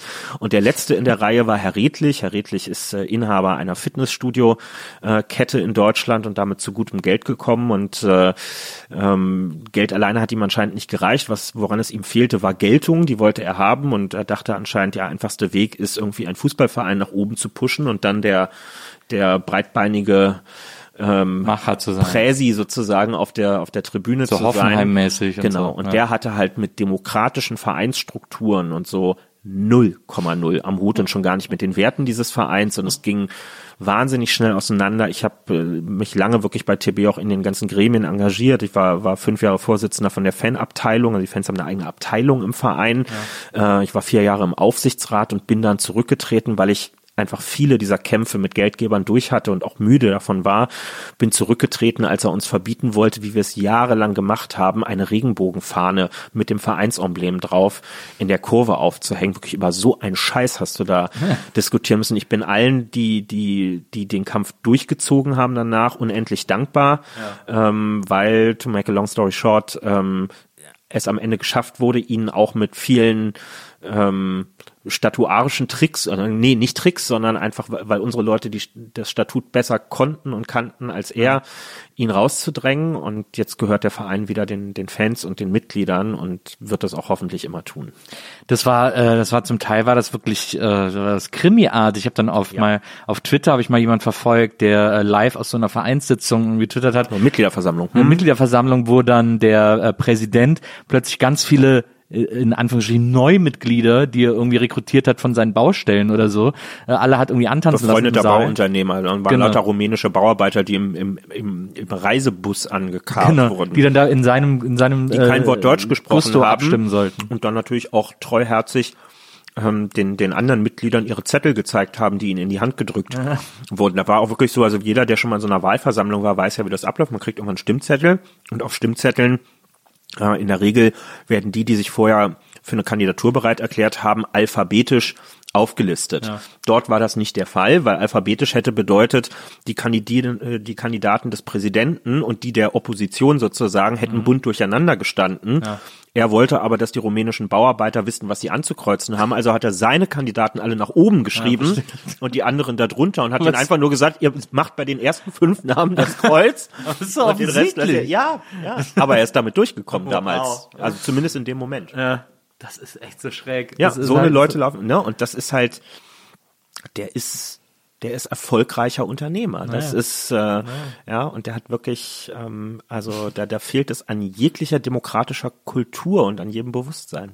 Ich finde es aber so krass, dass du äh, äh, also User-Vorsitz äh, und jetzt irgendwie auch äh, stellvertretender Parteivorsitzender der SPD äh, lauter so gesagt machst, zwischendurch arbeitest du ja auch noch ein bisschen äh, und dass du dann sagst du im Hobby, äh, ach ja, gut, dann gehe ich jetzt hier noch in Vereinsvorsitz und engagiere mich da noch und mache hier im Fußballverein noch irgendwie Fanpflege und sowas alles. Also, dass du als Ausgleich dasselbe machst, was du auch sozusagen beruflich und karrieristisch machst, aber dann als Hobby. Also ist es, das ist völlig in deiner DNA, oder? So Ja. dieses, diese Vereinsstrukturen. Also Partei ist ja auch so eine Art Vereinsstruktur. Ja, klar. Ist, ein, Ähm, ist wahrscheinlich der krasseste Verein nach Kleingarten und Hasenzüchterverein, den man irgendwie haben kann. ähm, naja, einerseits, weil ich da natürlich auch meine Stärken einbringen kann. Ne? Das ist ein Feld, auf dem kenne ich mich aus. Also Politik ist Organisation, sagt ein, ein, ein großer Satz quasi. Und ähm, insofern Strukturen zu verstehen, Organisation zu verstehen und zu können, ist eine, eine große Hilfe, äh, wenn man gerade möchte, dass im Ehrenamt, und darüber reden wir ja auch bei, bei kleinen und mittleren Sportvereinen, ähm, aus wenig viel gemacht wird. Ähm, also das ist der eine Punkt. Und der andere ist einfach, dass ich von klein auf ein Vereinsmeier bin. Ist ja ein bisschen was, was sich heute bei, bei jüngeren Menschen eher rauswächst, wo so temporäres Engagement, hier mal ein paar Monate, dort eine Kampagne unterstützen, eher angesagt ist, als so dieses sich einer Aufgabe langfristig verschreiben. Aber ich kenne das halt nicht anders. Ne? Das hat was mit dem Handballspielen früher zu tun. Das ist ja, das sind ja Dinge, die orientieren sich gerade in der Gruppe einfach an festen Ritualen und Zeitpunkten. Das Training, Montagabends, Mittwochabends, dann Samstag oder Sonntag Spiel. Ähm, auch schon bevor ich das selber gemacht habe, die Wochenenden haben halt immer in Sporthallen stattgefunden. Mein Vater hat Handball gespielt, meine Mutter Volleyball. ja. Also es war ganz normal. Wochenende hieß, man frühstückt zu Hause zusammen. Ja, dann guckt man je nach Jahreszeit irgendwie noch zwei Stunden äh, Wimbledon oder, oder Biathlon im Fernsehen und dann geht's auf den Weg in irgendeine Halle und dann guckt man sich dort den Sport an, äh, man hilft beim Auf- und Abbau, äh, irgendwie die Eltern der Minimannschaft verkaufen Waffeln und belegte Brötchen am Rand, um was für die Mannschaftskasse zu verdienen. Im Sommer fährt man zusammen in irgendein Zeltlager, wo dann irgendwie Großfeldhandball gespielt. Also das ist so, das ist ein Betrieb, der sich selber am Laufen hält durch seine Rituale und und und und das Zusammenleben. Und ähm, da habe ich Blut geleckt. Das finde ich einfach schön. Also ich finde Gemeinschaft ist von Gleichgesinnten oder an gleichen Dingen Interessierten ist etwas, was mich nicht abschreckt, sondern was ich sehr schön finde. Ist denn, warst du noch in anderen Vereinen? Warst du noch in irgendwelchen Nicht-Sportvereinen sozusagen? Nee, also das Klassische, was man so wahrscheinlich, was du so aus dem Kleinstädtischen auch Ja. noch kennst, ähm,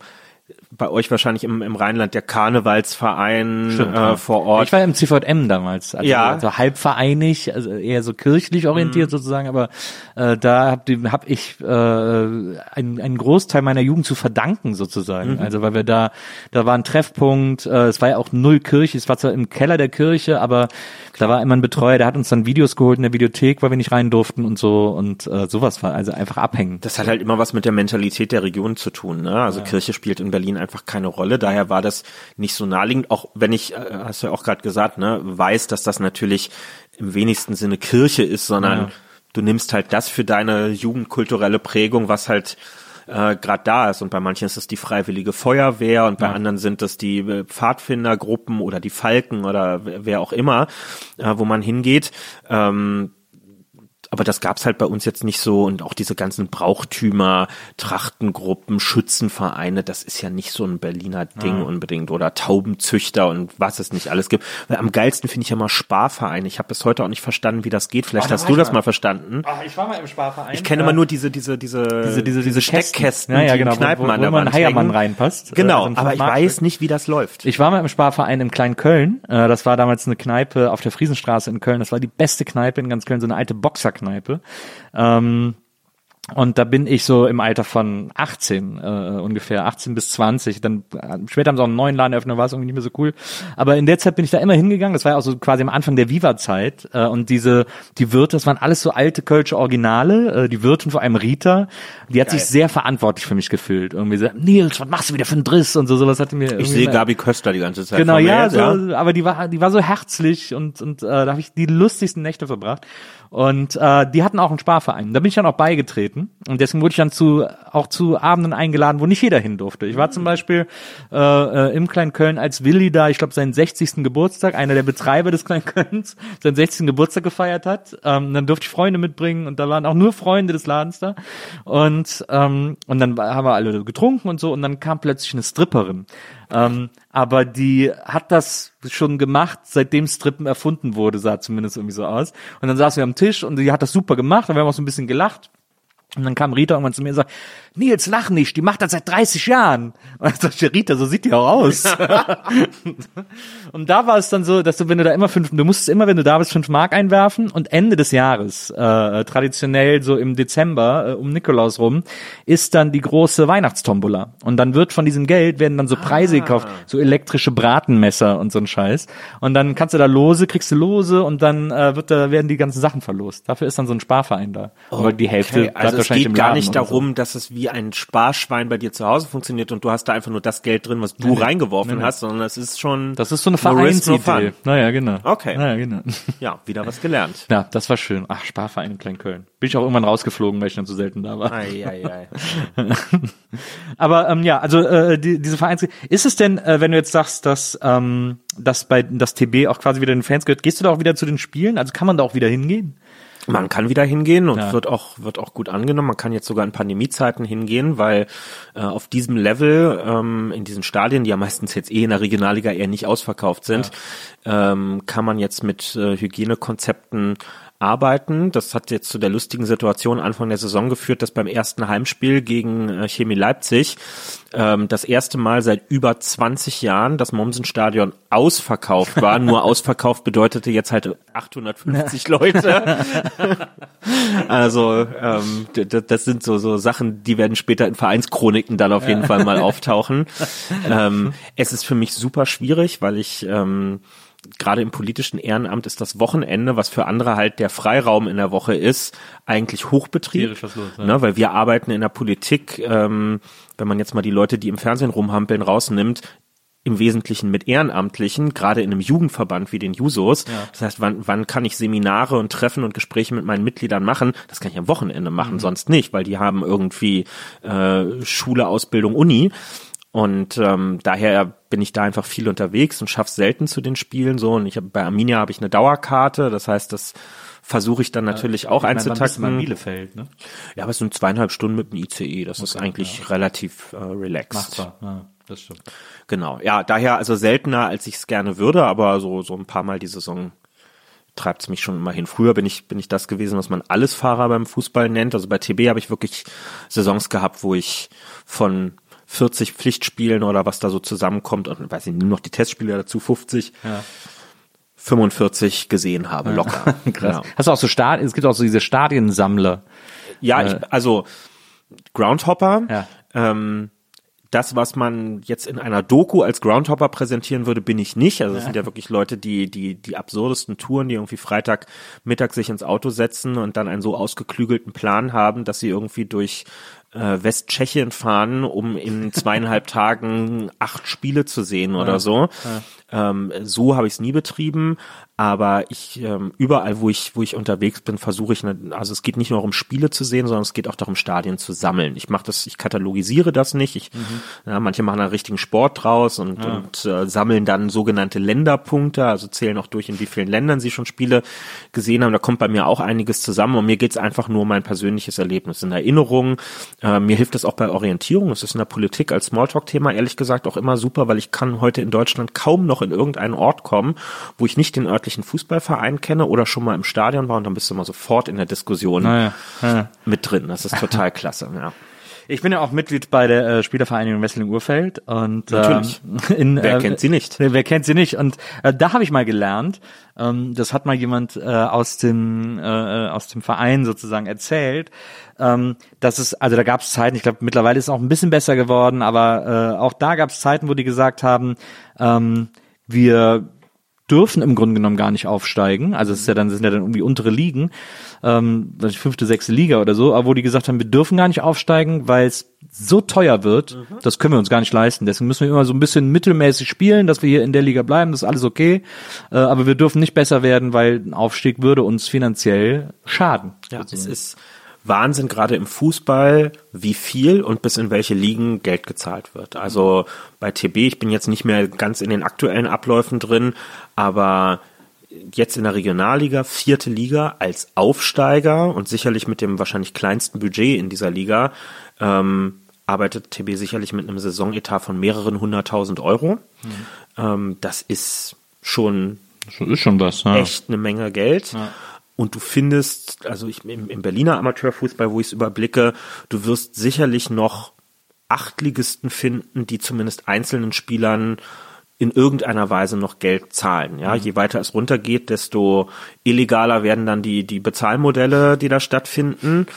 Ähm, das ist dann auch so eine Berliner Eigenart. Ne? Im, Im, ländlichen Raum hast du oder in Kleinstädten hast du ja da so gewisse etablierte Systeme. Dann ist der, der große Autohändler im Ort ist halt seit 100.000 Jahren der Hauptsponsor ja.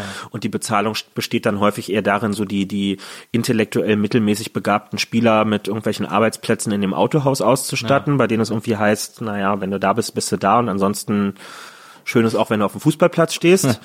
Das gibt's hier halt einfach nicht. Ne? Das, ja. das macht es in Berlin auch immer so schwierig. Deswegen auch diese starke Abhängigkeit bei TB immer von, von so Gönnern und Mäzenen, ähm, weil wir hier keine gesunde Sponsorenstruktur haben. Also dieses Prinzip aus so einer 50.000 Leute Stadt, dass es zum guten Ton gehört, den örtlichen Verein naja. mit 1000 Euro im Jahr zu ja, unterstützen. Da macht man ja auch Kontakte, das ist dann so der Bauunternehmer. Natürlich. Oder wie du sagst, der Autohändler, da knüpft man Kontakte am Sonntag beim Spiel. Dann gibt's so. ein sogenanntes VIP-Zelt, ja, was gleichzeitig irgendwie das Festzelt vom Schützenverein genau. oder so ja, ist. Genau. Und da trifft man sich nach dem Spiel ähm, und, und gibt sich die Kante und dann werden da geschäftliche Gespräche genau. auch miteinander geführt. Wie das halt im kleinstädtischen Raum so ist. Ja. Übrigens, was man auch dazu sagen muss, überall außer in Berlin ist es auch ganz üblich, dass die örtlichen Kreissparkassen oder die Stadtwerke, sofern es sie noch gibt, ähm, auch die regionalen Vereine unterstützen, ja, ist im Klammen Berlin der frühen 2000er Jahre auch mal alles eingestellt worden. Ja. Und insofern sitzt du hier halt echt ähm, in der Klemme und bist andauernd dazu gezwungen, dich irgendwelchen windigen Gestalten andienen zu müssen. Ja. Das sieht, das ist auch sehr schön dargestellt äh, ähm, äh, und äh, gar nicht so äh, gar nicht so sehr beachtet, aber das finde ich immer sehr schön dargestellt in Bang Boom Bang, äh, dem einem der wahrscheinlich besten deutschen Filme. Mhm. Äh, und da ist der Kampmann ja auch Präsident des Fußballvereins und fährt mit seinem Auto bis an den Rasen vor, bis an den Platz vor. Und so ist das in den kleinen Städten. Äh, genauso funktioniert ja, das. Das ist dieses kleiner Königgehabe. Ich, genau. ich vergesse mal seinen Namen. Es gibt die großartige Geschichte von dem ehemaligen Präsidenten von Fortuna Köln, der irgendwann in der Halbzeit. Der, äh, äh, wie ist er? Lorenz, ne? Ja, äh, ja. Lo, äh, sag mal, wie ist er denn? Äh, Wieso nicht Löhrens? Nee. Ja, irgendwas mit ja, so, ja, so ähnlich, ja. Genau, der in der Halbzeit den Trainer entließ und äh, nach dem äh, Spiel im Interview auf die Frage, warum, wieso, weshalb, dann antwortete, ich als Verein musste handeln. Das bringt so alles zum Ausdruck, was dabei eigentlich in den Köpfen abgeht. Das stimmt. Es gab auch mal äh, eine tolle Band aus Köln, die hießen The Cloud, die haben immer äh, Hymnen für Fortuna äh, geschrieben. So eine Punkband, das war mega gut. Ähm, es gibt äh, äh, es gibt ein ähm, in Berlin. Naja, also, ich, ich muss sortieren, was jetzt mit welchem heißen Eisen ich dir jetzt als nächstes komme. Ähm, es gibt in äh, Berlin einen äh, Politiker. Ich glaube, der, ich glaube, der versucht, das ähm, das Wahlkreismandat oder heißt es so, weiß ich, also weißt was ich meine, was du für Tempelhof äh, äh, gerne äh, haben möchtest, versucht er für Neukölln zu kriegen. Äh, Tim Renner, der äh, früher früher Plattenmanager, äh, Motor, äh, äh, diese Company, die auch Rammstein entdeckt hat und so, kann er sich alles auf die Fahnen schreiben. Äh, dem, mit dem bin ich auch auf Facebook befreundet, wir folgen uns gegenseitig. Und der hat mal vor einem Jahr oder einem halben Jahr oder wann auch immer, ähm, hat der das unsozialste und sozialistischste, was ich jemals, naja, gut, wir, äh, klammern wir mal Sarrazin aus, aber was ich jemals irgendwie von SPD-Menschen gehört habe, äh, da ernsthaft als Idee gepostet. Und zwar war seine Idee, hat gesagt, was in Berlin richtig scheiße ist, sind diese ganzen Schrebergärten überall in der ganzen Stadt. Das ist doch totales Bauland und keiner hat Recht auf einen Schrebergarten. Da müssen Wohnungen äh, gebaut werden, damit wir irgendwie äh, Sozialwohnungen haben und so. Das, wie kann man denn, was, das hab ich, da habe ich gedacht, was, Digga, geh doch in die CDU. Was ist denn das für, für eine Quatschidee? Das äh, super schönes Thema, ähm, weil- da, Gerade wenn ich hier mit dem Experten für Bauen und Wohnen äh, zusammensitze. Ja, weil das, das geht echt, äh, das geht ans Eingemachte jetzt auch für, ähm, für so Gesellschaftsstudien im Prinzip. Ähm, ich glaube, also ich kenne Tim nicht, nicht gut genug. Ich glaube, das, das geht einem leichter von der Hand, wenn man irgendwie aus anderen Mi- Milieus kommt. Ich, ich bin mir relativ sicher, wenn wir hier eine Stunde mit ihm sitzen und ihm das vielleicht auch, also die Bedeutung von so Schrebergartenwesen ähm, anhand von ein paar Beispielen erläutern würden, dass er auch nochmal anders drüber nachdenken würde. Wir haben halt folgende Situation. Berlin ist eine wachsende Stadt. Wir haben so einen Nettozuzug von jetzt seit über einige Jahre hinweg, jedes Jahr 30 bis 40.000 Menschen, die dazukommen. Deine Heimatstadt hat wie viel? Äh, Wesseling, äh, ich glaube, äh, weiß ich gar nicht, ich glaube 70.000 oder so. Ja, höchstens. also jedes Jahr so ein halbes Wesseling, Ja, ja, was ja, einfach dazukommt. Ähm, und der, der, der Platz der Stadt, Stichwort Grund und Boden, ist limitiert. Mhm. Ähm, da kann man natürlich, man kann innerstädtische Flughäfen schließen und dann sich darum zumindest bemühen, dass da mal irgendwann was gebaut wird.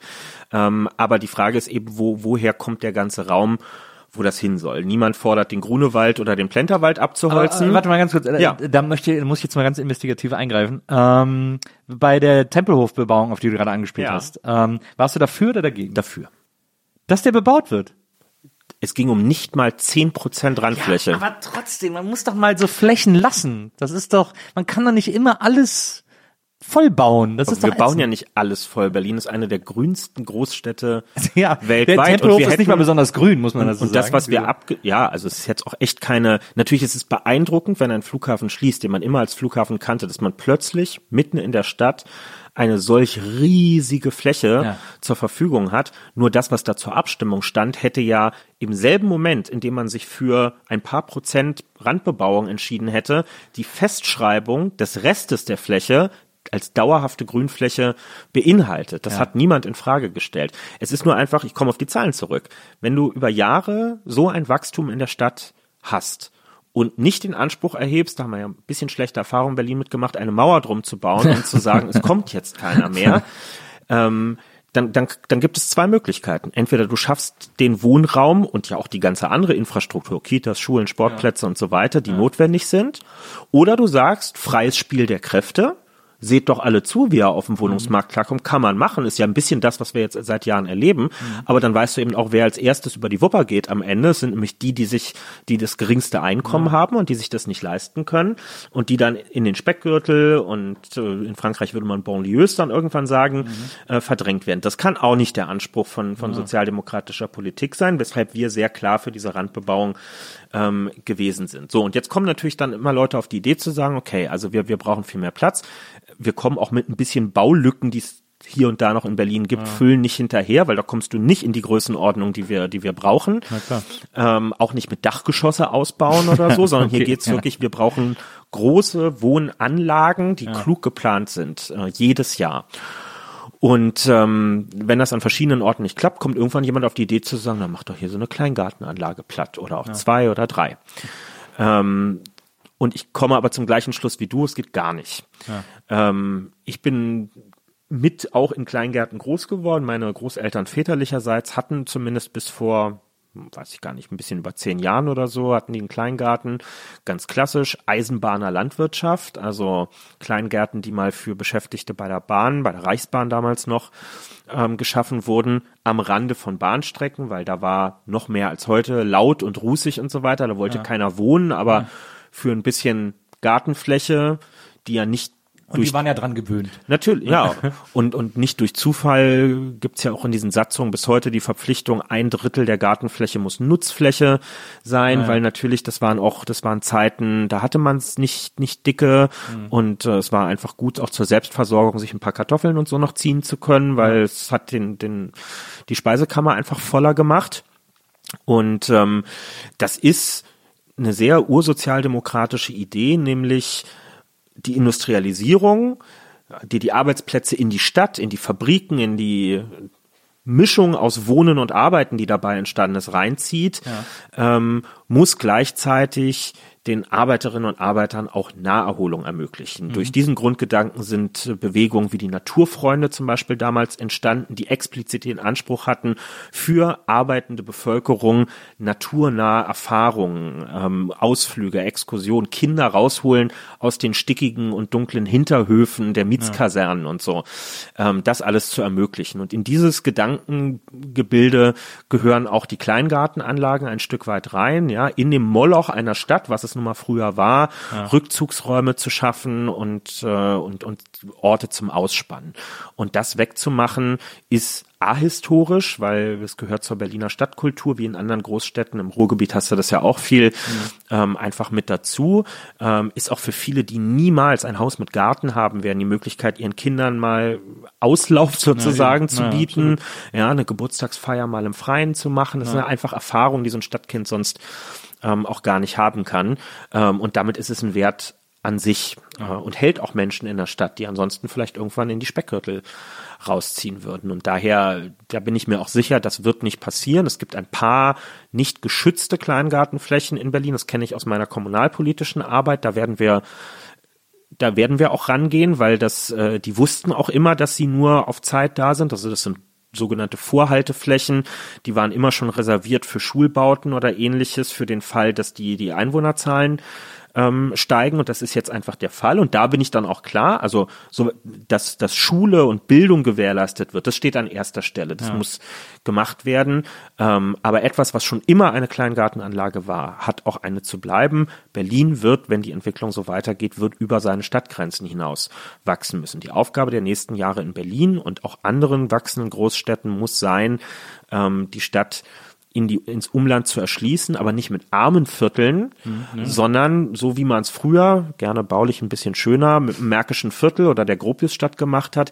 wenn die ersten Leute einziehen, muss die Infrastruktur schon da sein. Also als erstes wird die Bahn rausgebaut, erst mhm. ist die S- und U-Bahn-Verbindung da, mhm. steht die Schule, steht die Kita, ist der Sportplatz fertig mhm. und dann kommt die Wohnbebauung und dann zieht man in ein vollwertiges Quartier ein, ähm, was ähm, ja alle Lebensqualität auch mitbringt, die man sich heute so erwartet. Wird ja auch hier gerade äh, in Pankow, äh, also am äußeren Rand von Pankow, so Richtung Buch, äh, entstehen auch gerade neue Viertel oder werden neue Viertel geplant, äh, äh, wo tatsächlich auch so eine komplette Infrastruktur äh, sofort bereitgestellt wird. Ähm, aber äh, noch äh, diese Tempelhof-Sache, ähm, weil ich war damals vehement dagegen, dass das bebaut wird, äh, dass auch nur zehn Prozent bebaut werden, weil sozusagen die Erfahrung, die man schon damals mit dem Berliner Mietmarkt und auch mit dem Berliner Neubautenmarkt gemacht hat, ist, äh, dass sobald neu gebaut wird, sind das Eigentumswohnungen. Und Eigentumswohnungen sind ja nur für einen geringen Teil der Menschen überhaupt zugänglich. Mhm. Ähm, und dann wurde gesagt, ja, aber da muss ein gewisser Prozentsatz ist sozusagen festgelegt, sollen dann Sozialbauten sein und so. Aber das waren dann, weiß ich nicht, 20, 25 Prozent, also ein Viertel oder so. Ähm, und das ist ja, dann ist der Rest trotzdem Eigentumswohnung, wo dann. Nee, Eigentum wäre es nicht gewesen. Also so, aber. Das wäre öffentliche Wohnungsbaugesellschaft gewesen. Ja. Wir, wir versuchen ja Eigentum weitgehend ähm, zu verhindern. Wir kämpfen im Moment zum Beispiel auch ganz stark, äh, wir ringen mit der Union gerade um Änderungen im Baugesetzbuch und setzen uns sehr stark dafür ein, dass diese Umwandlung von Miet in Eigentumswohnungen, die ein ganz großer Killer gerade auf dem Berliner Wohnungsmarkt ist, dass die deutlich ähm, erschwert wird, ja. weil das entzieht ja, absolut für normallos erschwinglichen Wohnraum ja. ähm, dem, dem Mietmarkt, weil Eigentum ist für viele einfach außerhalb ihres, genau. ihres Ranges. Ja. Ähm, nein, das ist auf gar keinen Fall das Ziel. Also das das kann ich klar sagen. Die Frage ist halt immer, wer entwickelt dann so ein Bauland am Ende? Sind es, sind es eben öffentliche Wohnungsbaugesellschaften? Da kannst du ja auch weit über die 30 Prozent hinausgehen, weil die müssen also die sollen natürlich kein Geld zum Fenster rausschmeißen, aber die, die müssen ja nicht betriebswirtschaftlich im eigentlichen Sinne ja. arbeiten. Ja. Bei den privaten Bauherren, egal wo in Berlin, ist es mittlerweile so, die 30 Prozent Quote ist verpflichtend, also die, die muss an sozialem Wohnungsbau äh, eingehalten werden, sonst mhm. kriegst du gar keinen Zuschlag, um, um bauen zu können. Ähm, aber du siehst eben bei der Berliner Mischung in der Bevölkerung, mehr als 30 Prozent derjenigen, die suchen auf dem Wohnungsmarkt, brauchen das, was wir unter bezahlbarem oder sozialem Wohnraum ja. verstehen. Ja. Ähm, und also wenn wir das nur an Private geben, selbst mit dieser Auflage, kriegst du nicht die Zahlen am Ende zustande, die fehlen. Ich fand auch die Kritik damals total berechtigt zu sagen, die Pläne des Senats waren sicherlich nicht ausgereift, was die Zahlen von, von sozial geförderten Wohnungen angeht. Da haben auch Fördermittel und ganz vieles gefehlt. Aber ich hätte mir da eine Diskussion gewünscht, die sagt, okay, wir, wir bringen einen konkurrierenden Vorschlag ein, der sich für doppelt so viel bezahlbaren Wohnraum oder so ja. ausspricht. Aber dieses eins oder null, alles oder nix. Ja. Gar nichts bebauen oder vielleicht ein bisschen unzureichend bebauen. Das geht mir irgendwie auf den Keks, weil ich das, ich finde das auch demokratisch schwierig, wenn in einer wachsenden Stadt die Leute, die schon hier leben, das waren ja die, die abstimmungsberechtigt ja. waren, letztlich darüber entscheiden, ob die, die kommen, und zwar ja nicht nur, weil sie ins Berghain irgendwie am Wochenende gehen wollen, sondern weil sie gezwungen sind, wenn, wenn die, die da sind, darüber entscheiden, ob die, die hinkommen, auch noch eine Chance auf ja, den Wohnungsmarkt okay, haben sollen. Das, ja, das verstehe ich, aber das ist natürlich insofern auch eine fiese Zuspitzung, als dass man sagen kann, die, die hier leben, müssen ja auch irgendwie äh, Coping-Mechanismen entwickeln, um mit dieser immer voller werdenden Stadt klarzukommen. Ja. Und da ist halt zu sagen, wir gönnen uns jetzt mal den Luxus eines riesengroßen Platzes, der einfach nicht bebaut werden darf, weil sonst unsere Erfahrung ist, dass in Berlin alles, was frei ist, irgendwie bebaut wird. Und wir gönnen uns jetzt als Stadt, äh, auch für alle, die hier wohnen, einfach mal diesen einen Ort, an dem das eben nicht, der immer so frei bleiben muss und der auch nicht, weil wenn ich den Rand bebaue, dann ist der ja auch dichter, als das jetzt ist irgendwie. Also dann ist der ja eine Häuserfront sozusagen. Wenn das jetzt auf der Seite der S-Bahn zum Beispiel gewesen wäre, dann wäre das halt dazu so.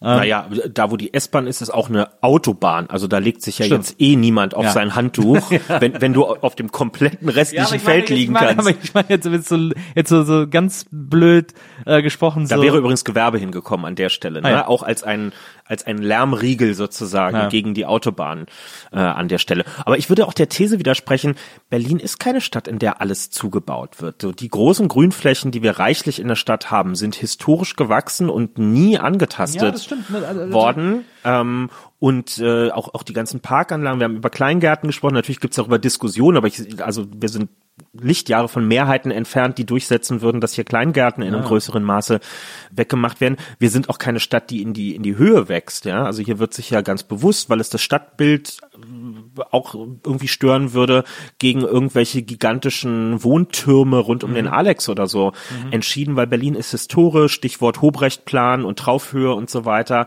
einfach auf, auf so Fünfgeschosser-Niveau ja. ähm, gebaut. So ist das Bild der Stadt und so ja. mögen die Leute das ja auch. Ne? Nur so hast du diese relativ familiären und überschaubaren Kieze und Nachbarschaften, die ja so ein bisschen als Kosmos für sich auch ja. äh, funktionieren. Also hätten man, man hätte diese Stadt viel schlimmer verschandelt handeln können in den ganzen letzten Jahren, als das passiert ist. Du, du sprichst mit jemandem, der aus Köln kommt, ähm, wo man die äh, äh, eine Leistungsschau der äh, Architektur, der Betonarchitektur der 50er und 60er Jahre. Brutalismus. Ja, absolut. Ähm, also äh, Nils Ruf, äh, so viel Scheiße er in seinem Leben auch erzählt hat, hat irgendwann mal den schönen Satz gesagt, äh, Köln ist Kaldei als Stadt. Oha. Und äh, dem kann ich nicht so ganz widersprechen. Aber es ist, ist natürlich auch dem, äh, dafür stimmt da die Mentalität. Ähm, aber ähm, ja, ich glaube, das, ich glaube, das war so ein, ich, wahrscheinlich hätte man in einer behutsamen Atmosphäre ähm, den Plan der Randbebauung des Tempelhofer Felds auch irgendwie noch vermitteln können und irgendwie auch mehr Ja, Leute ins Boot holen können. verpasst. Aber es war natürlich eine Situation, die sich sehr zugespitzt hat auf so ein Alles oder Nichts Ja. äh, erleben. Der, äh, man muss auch sagen, es war auch quasi kurz nachdem es eröffnet wurde, kurz nachdem es für den für den Publikumsverkehr geöffnet Ja. wurde und dann direkt, also es hatte halt natürlich diese diese diese Krämer-Mentalität, ähm, äh, wo wir es gerade offen haben gerade erleben dürfen, kommen die ersten, die sagen, wir müssen das bebauen. Ja. Also ne, da wäre wahrscheinlich Geduld auch irgendwie so eine oder, oder so, so ein Klar. kurzes Abwarten eine bessere Strategie gewesen. Ja, und, und äh, ein großer Stein des Anstoßes war ja auch, dass Wowereit da unbedingt noch irgendwie den Neu Neubau der, der Staatsbibliothek mit äh, ranpacken wollte. Und das ist dann doch ein, ein bisschen ein, ein ins Fantastische äh, gehender, hochpreisiger Bau gewesen. Ähm, und ich, mein Eindruck war, das hat vor allem viele Leute abgebracht und gesagt, nein, also wenn ich jetzt auch noch für das Prestigeprojekt von Herrn Wowereit am Ende mitstimmen muss, dann, dann ist meine Geduld irgendwie äh, auch überspannt. Also natürlich, das ist alles nicht optimal gelaufen. Das war, da, da stand Berlin auch damals nochmal deutlich anders und schlechter da, als das heute auch finanziell der Fall ist. Aber ich am, am Ende, wir müssen auch irgendwo noch Infrastruktur auch in einem größeren Maße klar. dieser Stadt machen können. Wir werden jetzt äh, in, in diesen Monaten die zweite große innerstädtische Flughafenfläche mit Tegel dazu bekommen und irgendwo muss dann halt auch mal was was gehen. Bei Tegel geht's ja weniger um Bauen, da geht's ja vor allem auch um einen, einen Technologiepark und so, Ja. der kommen soll. Aber da bin ich mega gespannt, weil da gibt's ja diese Pläne, die ich alle total geil finde. Mhm. Äh, über so einen Campus und so. Ähm, Autonomes Fahren ertesten und die, genau. so. Ja. Das hört sich super an, da freue ich mich total drauf. Ja, naja, wenn, man den Adlershof sieht, was dort im Technologiepark entstanden ist, aus dem Nichts wirklich heraus. Ähm, Berlin hat dieses Potenzial, da kannst richtig was draus machen. Das stimmt, das stimmt. Ähm, ich habe noch eine Sache, ich habe eine Sache gehört, äh, die du im Interview erzählt hast, äh, wo ich irgendwie noch mal, wo mich so ein Teilaspekt äh, interessiert.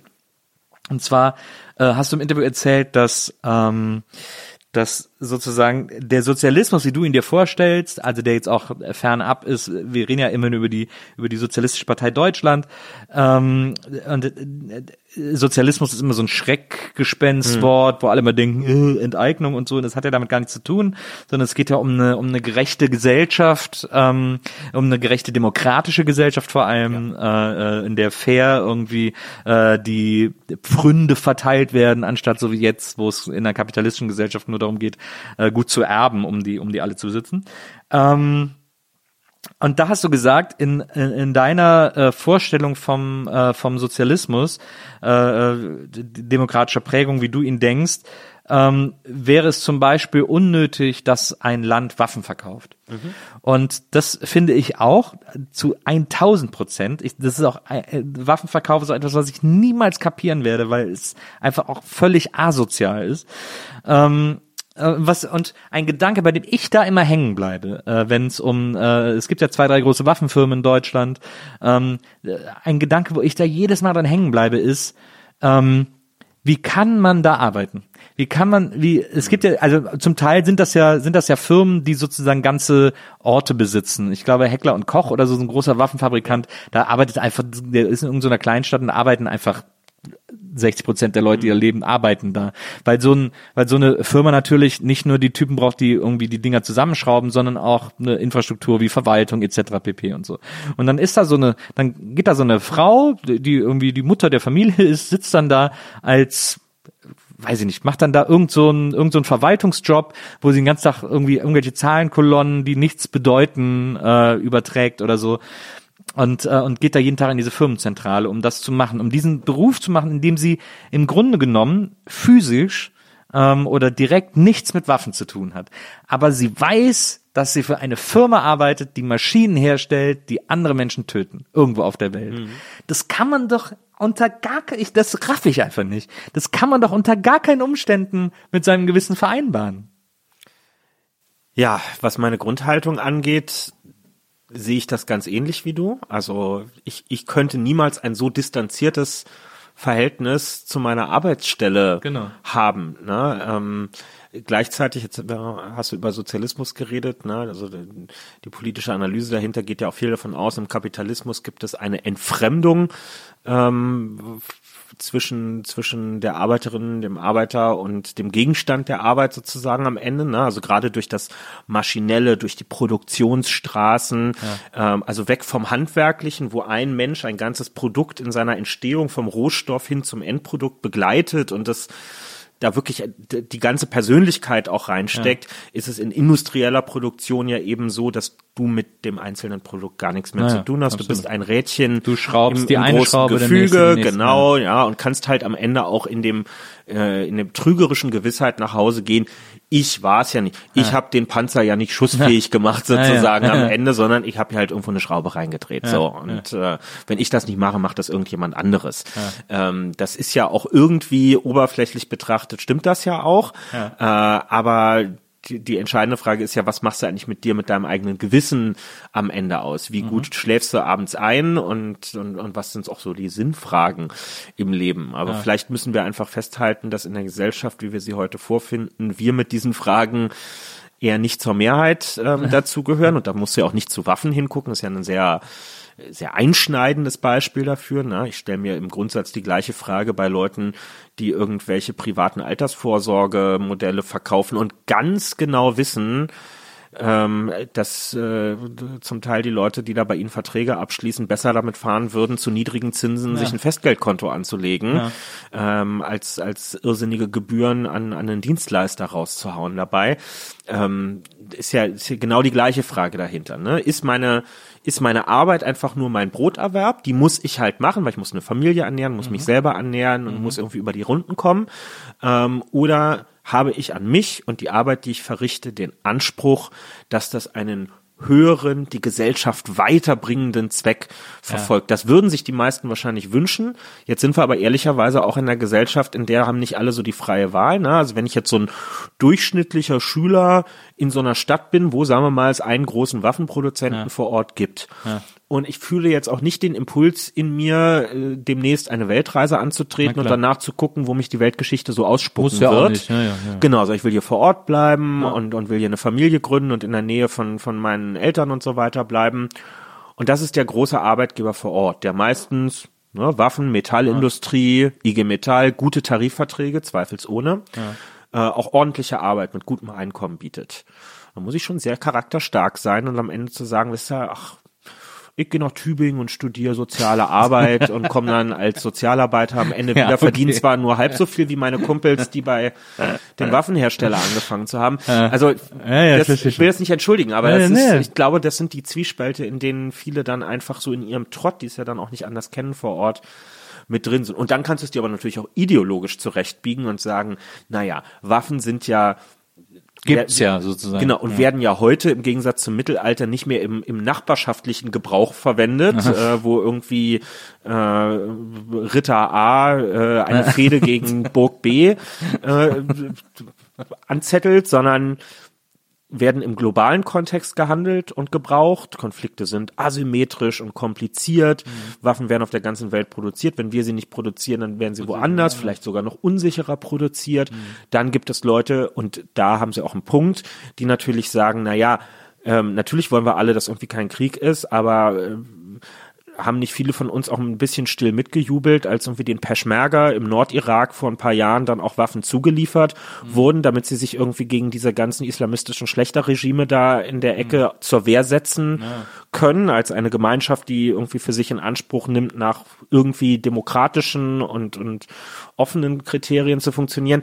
Es ist es ist super kompliziert, ja. sowas zu machen. Und ich glaube, wenn du da Leute in einem immer noch kapitalistischen System irgendwann mal raushaben willst, geht das nur darüber, dass du ihnen gleichwertige Alternativen für ihre Lebensgestaltung machst. Du wirst es nicht schaffen, indem du irgendwie am Werkstor dich hinsetzt und sagst, Leute, die Schicht ist vorbei, jetzt machen wir noch eine Stunde Lesekreis ja. über Krieg in der Welt und warum ja. das schlecht ist, ähm, sondern das hat was mit Strukturwandel zu tun. Wie kannst du am gleichen Ort, in gleicher Qualität, zu möglichst gleicher Bezahlung eine, eine Beschäftigung anbieten, die deren Qualifikation aufgreift, nur eben nicht für Waffen, sondern um Werkzeugkästen herzustellen ja. am Ende. So, das, das wird die Herausforderung sein. Das Ziel muss also sein, äh, Haribo dazu zu bringen, ähm, ihr Werk neben das von Heckler und Koch zu bauen, um äh, die Arbeiter abzuwerben. Ich glaube, es wird nicht um Haribo gehen am Ende. äh, weil, weil, weil Nahrungsmittelindustrie leider dann doch einfach schlechter bezahlt. Vielleicht wird es um ein E-Mobilitätswerk am Ende ja. gehen oder um oh, jemanden, der. Wer könnte denn sowas im, äh, im, im Brandenburger Wald bauen? Hm, ja, das, ja, genau sowas, ne? Also das halt in Regionen, wo es wenig, äh, wenig Alternativen gibt. Das kannst du ja durch alle Konflikte, ist ja nicht nur Waffen, ne? Wenn du in die Lausitz gehst, ähm, ist doch, und, und, und die Leute dort Brast haben dagegen, dass irgendwie die Kohleverstromung in Deutschland abgeschafft wird. Das ist doch nicht, weil die ernsthaft selber als dort arbeitende Menschen davon überzeugt sind, dass Kohleverstromung ein, eine zukunftsfähige Technologie ist, sondern weil sie wissen, dass um sie herum ein verdammtes Nichts ist in der Lausitz ja. und dass wenn irgendwie das Werk dort, also der Tagebau zumacht und die Verstromung nicht stattfindet und die Infrastruktur, die dazugehört, dass dann einfach ihre Perspektive dort endet. Aber sie haben dort eine Familie gegründet. Sie ja. haben dort ein Häuschen gekauft. Ja, und sie haben keinen Bock, jeden Tag anderthalb Stunden hin und zurück nach Berlin zu pendeln, ja. sondern sie wollen dort Arbeit haben.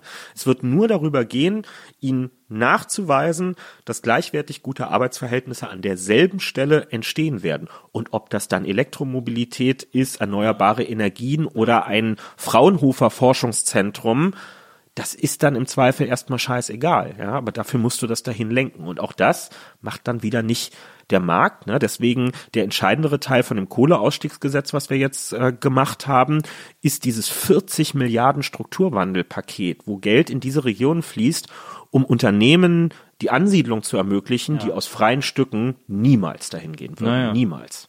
Aber da ist ja auch das, äh, da ist ja das, das äh, nachvollziehbare, die nachvollziehbare Kritik, dass das viel zu lange dauert. Dass äh, Kohle. Kohleausstieg? Ja, dass, mhm. dass Kohle eine so überholte Technik ist und eine so das hat ja auch, das hat ja dann nicht nur soziokulturelle Gründe, sondern auch umweltschonende oder schützende Gründe, ähm, dass, äh, dass Kohle einfach so ein, also bekanntermaßen so ein Verpester äh, ja. der Umwelt ist und so ein auch im Abbau problematisches Produkt, ähm, das eigentlich besser gestern als morgen gestoppt werden müsste im Grunde ja. genommen. Und da gibt es ja dieses so ein Gedankenspiel, das ist politisch wahrscheinlich einfach unrealistisch, aber trotzdem finde ich es irgendwie spannend äh, zu sagen, das Geld, das man jetzt den Kohlekraftwerken gibt, damit sie äh, weiter geöffnet bleiben sozusagen und noch weiter irgendwie Kohle fördern und so, davon könnte man jedem Typen, der da arbeitet, weiß nicht, 75.000 Euro einfach so direkt in die Hand geben und sagen, jetzt mach was draus das natürlich hat nicht jeder einen Unternehmergeist und denkt dann, oh, ich mache jetzt hier einen Laden äh, in der Lausitz auf äh, für Sachen, die man sonst irgendwo kriegt mhm. oder so. Aber ähm, ich finde, soll, ich finde solche Gedankenspiele, die könnten ja auch der Anstoß sein, einmal davon wegzukommen, so eine Politik zu denken, die, äh, die quasi immer nur diese sehr klassischen Lösungswege bevorzugt, sondern ja. irgendwie äh, auch so zu versuchen, da irgendwie ähm, eine, eine andere Idee zu etablieren zwei Gedanken dazu. Ja. Der eine ist, ich fand die Kohleausstiegsdebatte sehr anstrengend, weil sie, finde ich, total am Thema vorbeigegangen ist, weil das Kohleausstiegsgesetz, was es jetzt zum ersten Mal in Deutschland gibt, ne, vorher gab es zwar ja. Absichtserklärungen, aber es gab nie eine Rechtsgrundlage. Dieses Gesetz besteht ja nicht darin, dass da reingeschrieben wurde, 2038 ist das wissenschaftlich ideale Jahr, um auszusteigen, ist es natürlich nicht, das ja, wissen auch alle, sondern es ist eine Absicherung erstmal nach hinten. Nach 2038 geht gar nichts mehr. Ja. Nach vorne ist alles offen. Ach, aber come on. Nein. Ja, aber nein, du weißt nein. doch, dass die, dass die so lange, dass diese, nein. diese, diese so lange geschlachtet wird, wie es Nein, das, äh, nein, dieses Gesetz ist klug geschrieben. Ja. Das ist auch, also die, da, da gibt es dann noch Ausgleichsmechanismen. Es gibt ein Nadelöhr, was darüber entscheidet, ob wir früher rausgehen. Wir müssen früher raus. Ja. Voll, vollkommen klar. Ja. Das wissen auch die meisten, die da die Hand für gehoben haben für dieses äh, Gesetz. Und, ja, und wir haben das also muss man wirklich sagen, das haben unsere Leute äh, durchverhandelt, die Umweltpolitiker von der SPD, die das, die das echt in den letzten Stunden der Koalitionsverhandlung durchgekämpft haben. Das entscheidende Nadelöhr ist der Ausbau der erneuerbaren Energien. Ja. Äh, du musst den Energiebedarf, der nun mal da ist, wir sind eine ja, Industriegesellschaft, der muss gewährleistet werden. Ja. Der Steckdose, um es mal billig zu sagen, ist es scheißegal, wo der Strom, der durch klar. sie fließt, herkommt. Mhm. Er muss nur da sein mhm. am Ende. Äh, und deswegen ist unser Fokus, und das finde ich auch richtig, viel stärker darauf zu sagen, ASAP so viel wie möglich Erneuerbare ans Netz zu bringen. Wir haben uns tierisch geärgert und echt hart gekämpft, jetzt seit einem Jahr und erfolgreich, dass dieser beschissene Photovoltaik Deckel, der dafür gesorgt hat, dass ab 52 Gigawatt Einspeisung aus Photovoltaik im Jahr es keine Einspeisevergütung mehr gibt, was der marktwirtschaftliche Anreiz für Privathaushalte ja, ist, sich genau. sowas aufs Dach drauf zu machen. Ja. Wenn du kein Geld dafür im Gegenzug kriegst, musst du schon großer Idealist sein, um das zu machen. Das fällt jetzt, es geht der Ausbau weiter. Wir wollen im nächsten Schritt, dass kein neues öffentliches Gebäude mehr, Sporthalle, Schule, ja. Freiwillige Feuerwehr gebaut wird, ohne dass automatisch beauftragt wird, Photovoltaik aufs Dach. Wir wollen jetzt einführen oder werden einführen, ein sogenanntes Windbürgergeld, dass Kommunen beteiligt werden an den Einnahmen von Windparks, mhm. weil der Widerstand vor Ort ist meine Erfahrung, häufig weniger damit zu tun hat, dass die Leute ein ästhetisches Problem haben. Ich meine, so ein Ding gewinnt keinen Schönheitswettbewerb, das ist mir schon klar, aber ähm, die haben sich eher die Gerechtigkeitsfrage gestellt. Da kommt jemand, so ein privates Konsortium von irgendwo, setzt mir einen Windpark vor meinen Ort, da fällt jetzt Schatten in meinen Garten, wenn der Wind doof steht, höre ich das Gesurre die ganze Zeit ja. und die einzigen, die davon was haben, und das sind bombensichere Einnahmen, sind die Windparkbetreiber und hier Bauer Schulze von nebenan, der ein Stück von seinem Feld abgibt. Warum haben wir nichts davon? Ja. Berechtigte Frage lösen wir eben dadurch, dass die Kommunen beteiligt werden. Das ist bares Geld für den Kommunalhaushalt. Da kannst du die Bibliothek besser ausstatten, den Bus häufiger fahren lassen,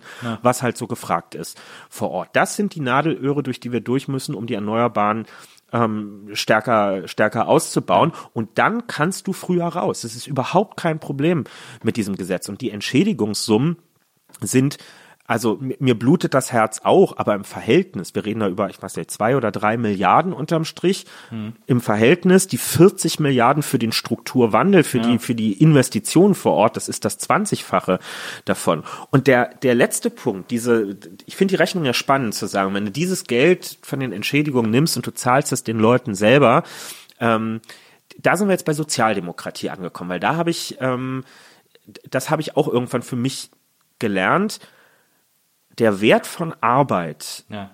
besteht eben nicht nur in dem Geld, was am Ende des Monats auf dem Konto eingeht, sondern der Wert von Arbeit besteht auch darin, also was fragen wir uns zuerst, wenn wir uns unbekannte Leute auf Geburtstagsfeiern treffen? Ja. Name, vielleicht wo man herkommt und was arbeitest du? Das mhm. ist spätestens die dritte Frage, die kommt. Also diese Frage, was, was machst du in deinem Alltag? Wo legst du deine, deine ja. Energie, deine Kraft rein? Ist eine ganz entscheidende in unserer Gesellschaft. Arbeit ist also, verrät was über meine Stellung, nicht nur die soziale Stellung, sondern über meinen, was trage ich bei zur Gesellschaft?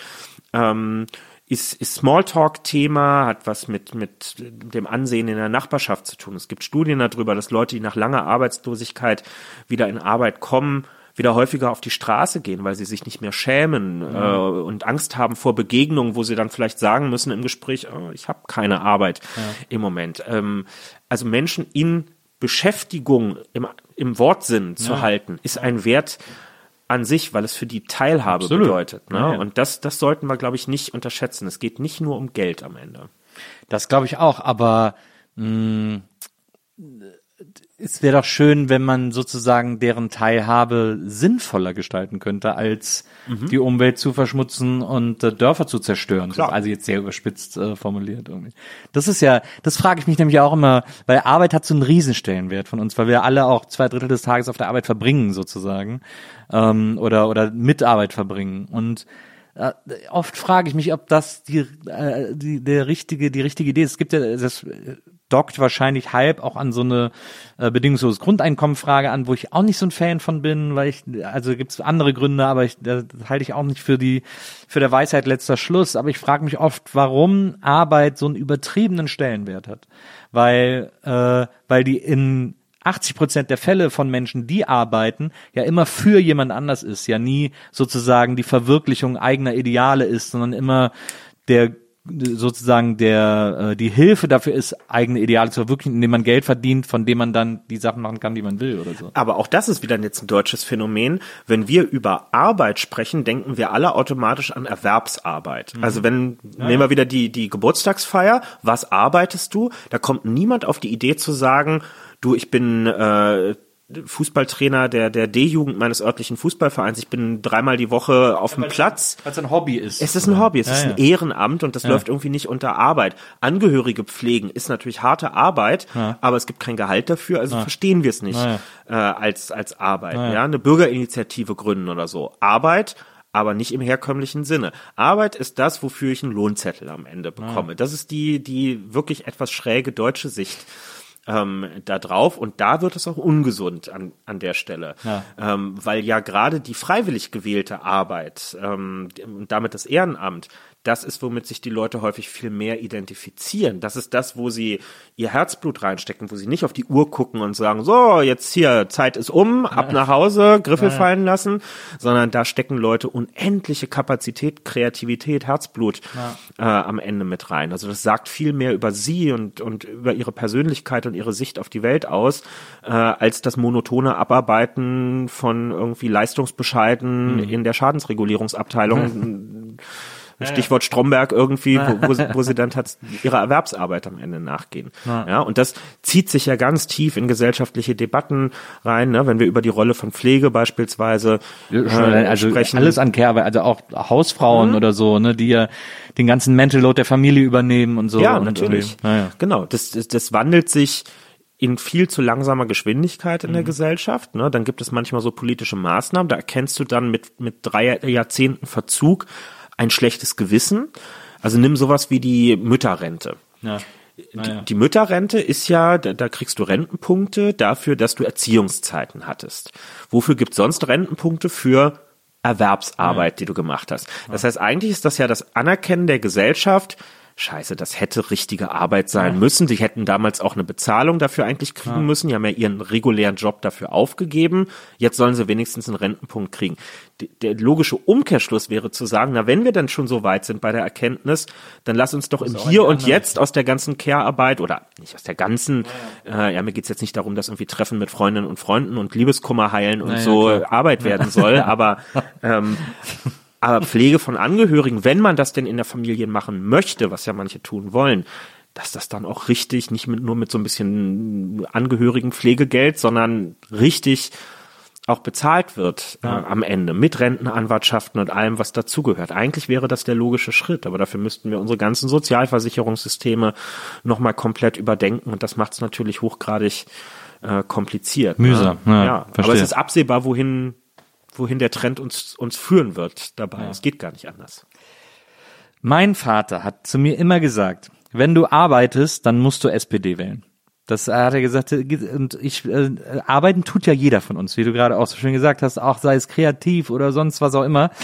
Deswegen habe ich jetzt beschlossen, ich glaube, das ist jetzt ja auch wirklich die Zeit für einen Schnaps. Äh, vielleicht äh, Lisa, unsere Producerin, wenn du, wenn du mal den Averna äh, kurz aus dem Kühlschrank holst.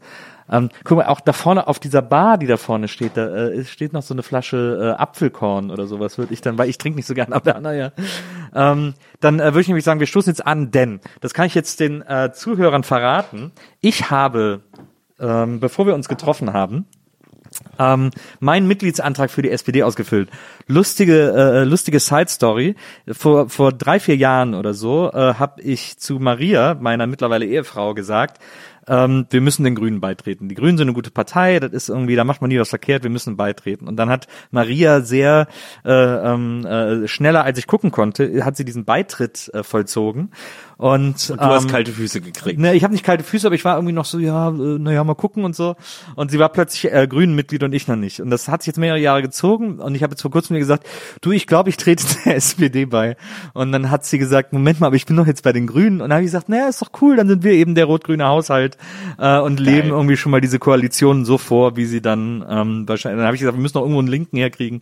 Äh, wissen wir noch nicht so ganz, wie wir den in unsere Familie integrieren, aber ähm, zur Not zwinge ich meine Tochter äh, der Linken beizutreten. Aber äh, hat sie gesagt, wir können ja diese Koalition schon mal im Privaten äh, vorleben, weil das Privat ist politisch. So, also äh, ich bin äh, der SPD beigetreten und äh, dieser ganze ähm, Beitrittsaufwand äh, und so ähm, hier von meinem Ortsverband wurde dann auch sofort an die Zentrale weitergeleitet und ähm, deswegen äh, ich weiß jetzt nicht was äh, was jetzt genau passiert, aber ähm, du hast mir sozusagen äh, etwas aus der Parteizentrale mitgebracht für meinen Beitritt äh, bei der SPD. Genau, wir haben keine, also erstmal, ich freue mich mega, weil ich glaube, wir haben vor zwei Monaten oder so haben wir irgendeine Twitter-Konversation genau. äh, gehabt, wo ich, ich weiß nicht mehr, was deine, also du hast eine, eine schon rhetorisch sehr große Hürde aufgebaut, ja. was da im Eintritt noch im Wege stehen ja, würde. Das stimmt, das stimmt. Ähm, die, glaube ich, ohne dass ich sie genau erinnere, auf jeden Fall noch nicht überschritten ist, ja, aber die Sehnsucht war anscheinend sehr groß. Äh, und, und jetzt passiert das sozusagen. Genau, und als wir das erfahren haben, dass das äh, jetzt passieren wird, haben wir natürlich alle Hebel in Bewegung gesetzt, wow. damit ich die Möglichkeit habe, dir das in der SPD sehr wichtige Parteibuch äh, auch persönlich zu übergeben. Deswegen hat das alleine am heutigen Tag von der Berliner Parteizentrale der SPD im traditionell roten Wedding ja. einmal morgens den Weg ins Willy Brandt-Haus von einer freundlichen Mitarbeiterin gemacht, ja. ist dort in die Hände der Pressesprecherin von Lars Klingbeil gegeben okay. worden. Die hat es zu einem Termin, den ich mit Lars vorhin hatte, mitgebracht. Ja. Sie hat es dort mir übergeben. Ich habe es jetzt hierhin mitgebracht, damit es jetzt in dieser Sekunde Ach, toll. Dann machen wir jetzt so, ein, so ein offizielles äh, Übergabefoto. Genau. Wie so, wie so eine Urkunde. Toll. Gucken beide in die Kamera. wow. Geil. Ah, das ist ja toll. Jetzt habe ich ein, ein SPD, ich besitze jetzt ein SPD-Parteibuch. Das ist ja wirklich der absolute Hammer. Genau. Ist auch alles eingetragen. Mensch, das ist ja richtig aufregend.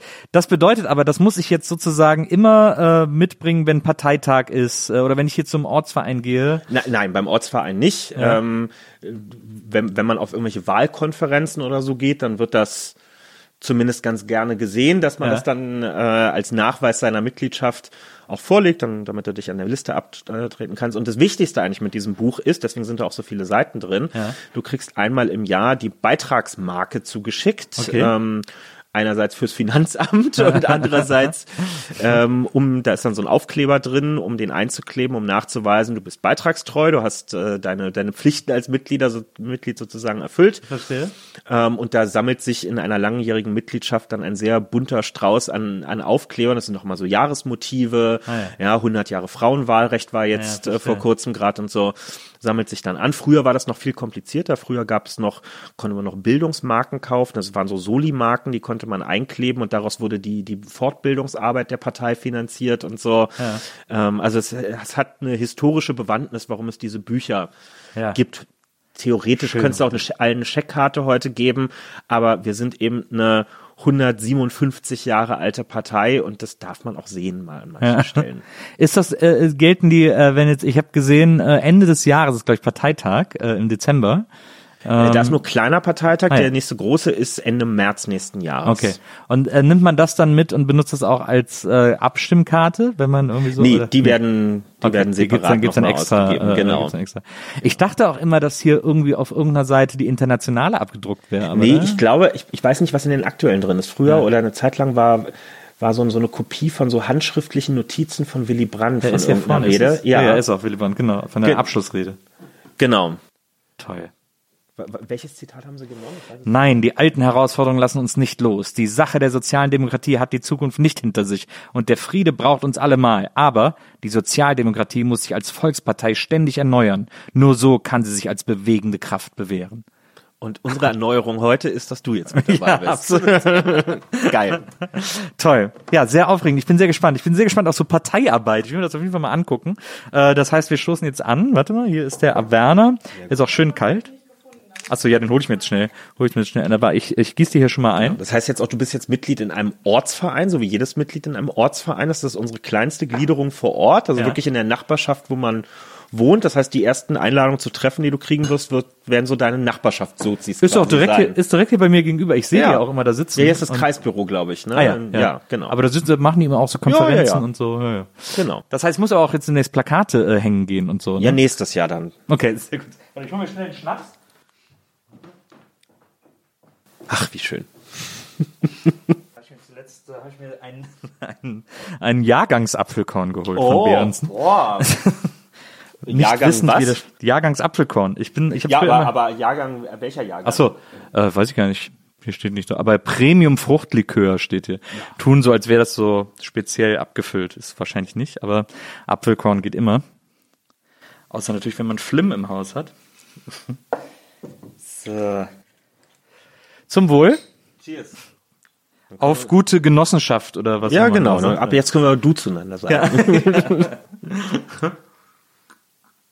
Das ist übrigens ein ganz wichtiger Punkt, ne? Also Fehler, den man nie machen darf. Ab jetzt alle SPD-Mitglieder, die du triffst, Ja. ohne zusammenzucken, sofort duzen. Ich habe mal eines meiner ersten Neumitgliedertreffen oder so, die ich hatte, war mit Wolfgang Thierse damals und voller Ehrfurcht, die ich vor dem Bundestagspräsidenten hatte, habe ich ihn gesiezt und habe dann meine Frage gestellt und hat er mich strafend angeguckt und gesagt, so und jetzt die Frage nochmal mit du und dann beantworte ich sie auch. Also das ist ganz wichtig. Ja, das war mir auch wichtig, äh, dass man sich unter Genossen duzt ähm, äh, für meinen Eintritt, damit ich sozusagen äh, Olaf Scholz meine Kritik an ihm auch ganz persönlich äh, formulieren Es kann. hat wirklich eine andere, also das merkt man auch, wenn man was, was Kritisches vorzubringen hat. Es hat eine andere Ebene, wenn man es per Du macht, Ja. ne? weil es, äh, es wird dann auch ernster genommen irgendwie.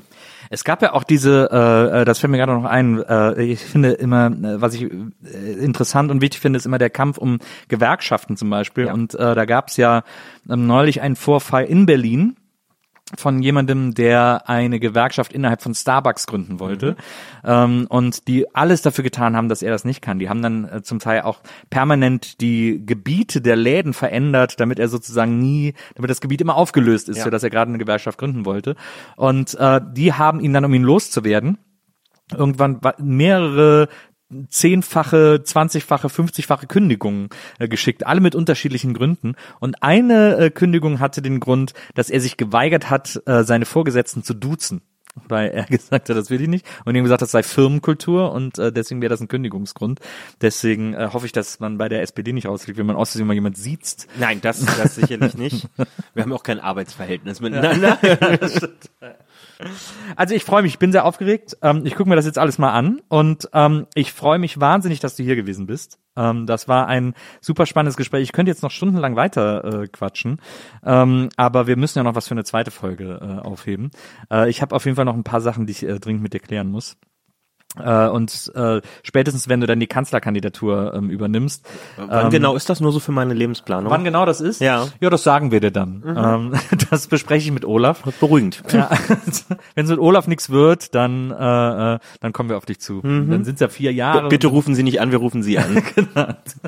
Wir kommen unaufgefordert auf Sie zu. Gibt es eigentlich ein Mindestkanzleralter in äh, Deutschland? Äh, ne? nein, gibt's nicht. Nee, gibt's nicht. Es gibt's nur für den Bundespräsidenten. Da musst du 40 sein. Ja.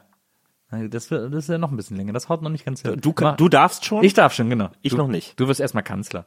Ähm, aber das, das, das kriegen wir schon hin. Ich freue mich. Und ähm, ja, ich freue mich äh, äh, über diesen äh, über diesen tollen Abend. Dankeschön dafür. Danke dir. Und alles Gute, ganz viel Erfolg. Ich werde das äh, aus nächster Nähe beobachten. Jawohl, so machen wir das. Und äh, liebe Zuhörer, wir hören uns nächstes Mal wieder hier bei der Nils Bokelberg Erfahrung. Bis dahin, macht's gut. Euer SPD-Mitglied. Ihr dürft mich alle duzen. Nils Bokelberg. Bis zum nächsten Mal. Tschüss. Die Nils Bokelberg Erfahrung. Von und mit Nils Bokelberg eine Produktion von Pool Artists. Team Wenzel Burmeier, Lisa Hertwig, Maria Lorenz Bokeberg, Frieda Morische und natürlich Nils Bokeberg.